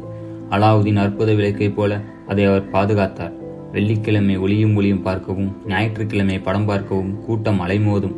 ஒளியும் ஒளியும் பார்க்க 15 காசுகள், படம் பார்க்க 25 காசுகள் என கட்டணம் வசூலிப்பார். விளம்பர இடைவேளைகளில் தொலைக்காட்சியை அணைத்து விடுவார். படம் ஆரம்பிப்பதற்கு 10 நிமிடங்களுக்கு முன்புதான் பட்டுத்தறியை சுருட்டி தொலைக்காட்சி பெட்டி கூட்டத்துக்கு வரும். கூடம் நிரம்பிவிட்டால் கதவை மூடிவிடுவார்கள். இப்படி படம் பார்த்த எனக்கு பெரியம்மா வீட்டில் இருக்கும் தொலைக்காட்சி பெட்டி ஆச்சரியம். யாரும் காசு கேட்காமல் ஒவ்வொரு வீட்டிலும் எப்படி டிவி இருக்கிறது என்பது எனக்கு இன்னும் ஒரு ஆச்சரியம். 2 அக்காக்கள், அண்ணன்கள், தம்பிகள் என பெரியம்மா பிள்ளைகளோடு நாள்தோறும் ஆட்டம்தான். காலச்சக்கரம் திரும்பிச் சுழன்றாலும் அந்த நாட்கள் திரும்ப வராதவை. எத்தனை விளையாட்டுகள்! புழல் ஏரியில் சேலை வீசி மீன் பிடிப்போம். சில வேளைகளில் மீன் என நினைத்து தலைப்பிரட்டைகளை பார்த்து ஏமாந்து விடுவது உண்டு. இப்போது யோசிக்கையில் வாழ்க்கையே இந்த சுவாரஸ்யமான சின்ன சின்ன ஏமாற்றங்கள் தானே. ஜல்லிக்கற்களை வைத்து 5ஆங்கல் ஆட்டம், 7ஆங்கல் ஆட்டம், பேப்பர் சுருற்றி கல்லெறிந்து ஆடும் முதுகு பஞ்சர், கடவுளின் கண்களுக்கும் கண்டுபிடிக்காமல் ஒளியும் கள்ளன் போலீஸ், ஏனியும் பாம்பும் அளக்களிக்கும் பரமபதம், மரப்பாச்சி பொம்மை, மையிருட்டில் பாண்டியாட்டம் என விளையாடி முடிக்கையில் விடுமுறை முடிந்திருக்கும்.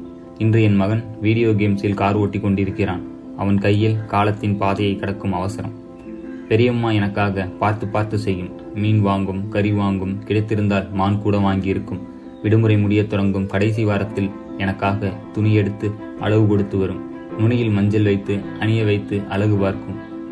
ஏனோ அந்த தருணத்தில் அது அழத் தொடங்கிவிடும். அம்மா இல்லாத என்னை நினைத்து என்பது அப்போது புரியாத வயசு. தங்கை பிள்ளையானாலும் தன் பிள்ளைதானே.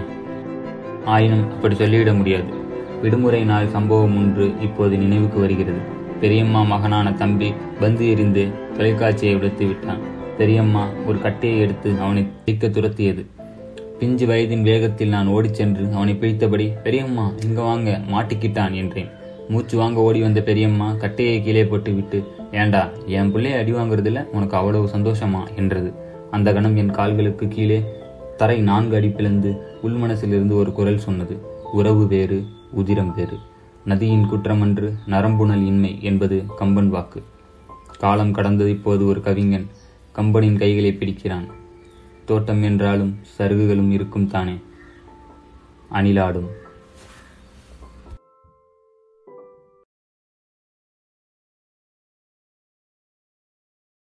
அணிலாடும் ஒன்றில் பகுதி 14.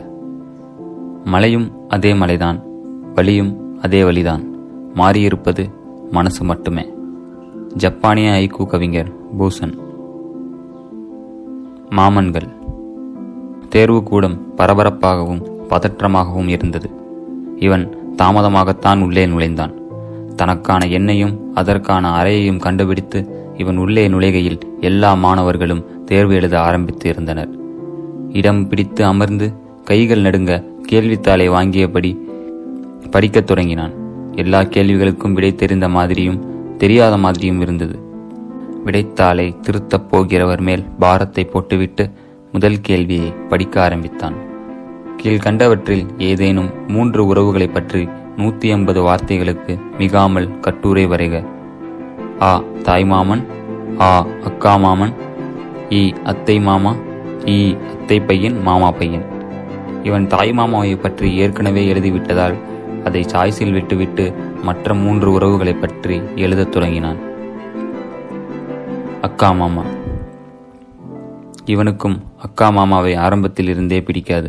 தோட்டத்துக்கு பாத்தி பிரித்ததைப் போல் ஸ்டெப் கட்டிங் தலையுடனும் தெருப்புழுதியை இடம் பலமாக விரட்டியடிக்கும் பெல்பாட்டம் பேண்டுடனும் அக்காவை பெண் பார்க்க அவர் வீட்டுக்குள் நுழைந்தபோது, ஏ இவளே, புருஷன் வீட்டில் உனக்கு பெருக்கிற வேலையே இருக்காது, அவர் பேண்டே பார்த்துக்கும் என்று அக்காவின் தோழி ஒருத்தி சொன்னபோது அக்கா மாமாவின் மேல் முதல் வெறுப்பு விழுந்தது. பெண் பார்க்கும் படலத்தின் போது சிற்றுண்டி சாப்பிடுகையில், உப்மாவில் கடுகு அதிகம், கடுகு எனக்கு பிடிக்காது என்று ஒரு தமிழ் புலவர் தோணியில் மாமா சொன்னதும் உறவினர்கள் சிரித்தது வெறுப்பின் அடுத்த கட்டம். காஃபி டம்ளரை வாங்கி சத்தம் போட்டு உறிஞ்சி உறிஞ்சி அவர் குடித்ததை பார்த்ததும் அக்காவை நினைத்து இவனுக்கு பாவமாக இருந்தது. ஆண்கள் மனதில் பாவமாக தோன்றுவது பெண்கள் மனசுக்கு பரவசமாக தோன்றும் போல. அக்காவுக்கு அந்த மாமாவை ரொம்பவும் பிடித்திருந்தது. ரசிச்சு ரசிச்சு சாப்பிட்றாரு, என்னாமா பேசுறாரு என்று அக்கா சிலாகித்தது. என்ன ரசனையோ. திருமணம் முடிந்து மறு வீட்டுக்கு வந்திருக்கையில் அக்காவும் மாமாவும் படம் பார்க்க கிளம்பினார்கள். துணைக்கு இவனையும் கூட்டிச் சென்றார்கள். வேண்டா வெறுப்பாக போனான். இடைவெளியில் மாமா ஆண்கள் கழிவறைக்கு பக்கத்தில் நின்று சிகரெட் பிடிப்பதை பார்த்து விட்டான். வேண்டாம் வேண்டாம் என மறுத்தும் 2 கோனை வாங்கி கொடுத்தார் மாமா. நல்லவர்தானோ என்ற முதல் விருப்பம் அவர் மேல் விழுந்தது. பின் வந்த நாட்களில் மைதானத்துக்கு கூட்டி போய் ஸ்பின் பவுலிங் போட அவர் கற்றுக் கொடுத்ததும் இவனை ஒரு பெரிய மனுஷனாக நினைத்து தன் பைக்கை ஓட்டச் சொல்லி பின்னால் அவர் அமர்ந்து வந்ததும் அவர் மீதான விருப்பத்தின் அடுத்தடுத்த கட்டங்கள். இன்று இவன் வளர்ந்து விட்டான். வாழ்வில் வெவ்வேறு தருணங்களில் வெவ்வேறு பிரியங்களை அவரிடமிருந்து இவன் பெற்றிருக்கிறான். சில நேரங்களில் தந்தையாகவும், சில நேரங்களில் அண்ணனாகவும், சில நேரங்களில் தோழனாகவும் உணர வைப்பது அக்கா மாமா உறவோ? அடுத்தது அத்தை மாமா. அத்தைகளிடம் இருக்கும் நெருக்கம் அத்தை மாமாக்களிடம் எப்போதும் இந்த பிள்ளைகளுக்கு வாய்ப்பதில்லை. தன் வீட்டில் அந்நியரை போல அத்தை மாமாவையும் அவர் வீட்டில் அந்நியன் போல் தன்னையும் அடிக்கடி இவன் உணர்வது உண்டு. ஒவ்வொரு விடுமுறைக்கும் அத்தை வீடுகளுக்கு செல்லும்போது அத்தை மாமாக்களின் கண்களை பார்த்து பேச கூச்சப்பட்டு இவன் தலைகுனிந்தே பேசுவான். அத்தை மாமாக்களுக்கும் அப்படி ஒரு கூச்சம் இருக்கிறது என்பது இவனது அவதானிப்பு. விடுமுறை முடிந்து ஊருக்கு கிளம்புகையில் மாமாவிடம் சொல்லிட்டு போ என்று அத்தை சொல்லும். இவன் அவரிடம் போய் நான் ஊருக்கு கிளம்புறேன் மாமா என்பான். இன்னும் 1 வாரம் இருந்துட்டு போலாமே என்பார். இல்லை, அடுத்த வாரம் ஸ்கூல் திறக்கிறாங்க என்பான். அவர் ஆண்டுதோறும் கேட்கும் அதே பழைய கேள்வியை மீண்டும் புதிதாக கேட்பார். ரிசல்ட் வந்துருச்சா, என்ன கிளாஸுக்கு போற? இவன் தன் புதிய பதிலை பழைய தோணியில் சொல்லுவான். பின்பு அவர் லுங்கியை மடித்து கட்டி எழுந்தபடி ஹேங்கரில் தொங்கும் பேண்ட் பாக்கெட்டில் இருந்து பர்சை எடுத்து இந்தா வச்சுக்கோ என்று 20 ரூபாய் கொடுப்பார். இவன் மறுத்தாலும் பாக்கெட்டில் திணிப்பார். அவருக்கு தெரியாமல் அத்தை கொடுத்த 100 ரூபாய் ஏற்கனவே பாக்கெட்டில் இருக்கும். அந்த 100 ரூபாயில் அவரது விரல்கள் உரசுகையில் இவன் நெஞ்சை ஒரு குற்ற உணர்வு உரசும். சட்டை போட்டு கொண்டு பேருந்து நிலையம் வரை வந்து வழி அனுப்பி வைப்பார். வழியெல்லாம் அந்த 100 ரூபாய் எப்படி வந்தது என்று அவர் கேட்டு விடுவாரோ என்ற குறுகுறுப்பும் இருந்து கொண்டே இருக்கும். அது எப்படி வந்தது என்று அவருக்கு தெரியும் என்றாலும் கடைசி வரை கேட்க மாட்டார். இந்த அத்தை மாமா வீடு மட்டும் இல்லை, எல்லா அத்தை மாமா வீட்டில் இருந்து கிளம்பும் போதும் இவன் சட்டை பாக்கெட்டில் 100 ரூபாய் குறுகுறுப்பு இருந்து கொண்டே இருக்கும். கூடவே அத்தை மாமாக்களின் 20 ரூபாய் பிரியமும். அத்தை பையன், மாமா பையன். இவன் தன்னை விட வயதில் மூத்த அத்தை பையன்களையும் மாமா பையன்களையும் மாமா என்றே அழைப்பான். 5-6 மாதங்களே வயது வித்தியாசம் என்றாலும் கூட மாமா என்று அழைக்காவிட்டால் திட்டு விழும். இவன் வயதுக்கு கீழே உள்ள முறைப்பெயன்கள் இவனை மாமா என்பார்கள். ஞாயிற்றுக்கிழமை கிரிக்கெட் ஆட்டங்களில் இவன் தோளுக்கு மேல் வளர்ந்த அத்தை பையன்கள் இவனை மாமா என்று கூப்பிட்டு பந்து எரிகையில் மற்ற நண்பர்கள் கேலி செய்வார்கள். இவனுக்கு எரிச்சலாக இருக்கும். அத்தை பையன், மாமா பையன் என முறைப்பையன்களோடு உறவு எப்போதும் வினோதமானது. பாலியத்தில் இவனும் இவனது அத்தை பையனும் ஒரே பெண்ணை காதலித்தார்கள். காதலிப்பது என்றால் தூரத்தில் நின்று பார்ப்பது. கூட்ட நெரிசலில் ஒரே பேருந்தில் பயணிக்கையில் டிக்கெட் வாங்கி சில்லறையுடன் பாஸ் செய்வது. அந்த பெண் சென்றுவிட்டதே தெரியாமல் அவள் படிக்கும் பள்ளிக்கூட வாசலில் அனாதையாக காத்திருப்பது. யார் போய் அவளிடம் முதலில் பேசுவது என்கின்ற போட்டி இவனுக்கும் இவனது அத்தை பையனுக்கும் கடைசி வரை அவளிடம் பேசாமலே இருந்தன. யாருக்கு முதலில் ஓகே சொன்னாலும் அடுத்த நாளே அவள் மற்றவருக்கு தங்கை என்ற இவர்களுக்குள்ளான இரகசிய உடன்பாடு. அவள் அப்பாவுக்கு டிரான்ஸ்ஃபர் ஓகே ஆகி அவள் கண்காணாத ஊருக்கு சென்று வேறு யாருக்கோ ஓகே ஆகி போனாள். மாமா பையன்களிடம் இவனுக்கு அந்யூன்யம் அதிகம். வீட்டுக்கு தெரியாமல் பைக்கில் செல்வது, படம் பார்ப்பது, பீடி பிடிப்பது என எல்லா திருட்டுத்தனங்களையும் இவனுக்கு அவர்களும் அவர்களுக்கு இவனும் பாஸ்பரம் கற்றுத்தந்தே பாலியத்தை கடந்து வந்திருக்கிறார்கள். அத்தை பையன், மாமா பையன் உறவை நண்பர்களுக்கு இடைப்பட்ட இடத்தில் நிறுத்துவதா, நண்பர்களுக்கு மேற்பட்ட இடத்தில் நிறுத்துவதா என இவன் குழம்பிக் கொண்டே இருக்கிறான்.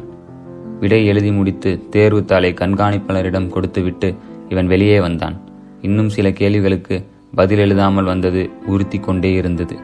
அடுத்த தேர்வில் பார்த்து கொள்ளலாம் என நடக்கத் தொடங்கினான். அணிலாடும்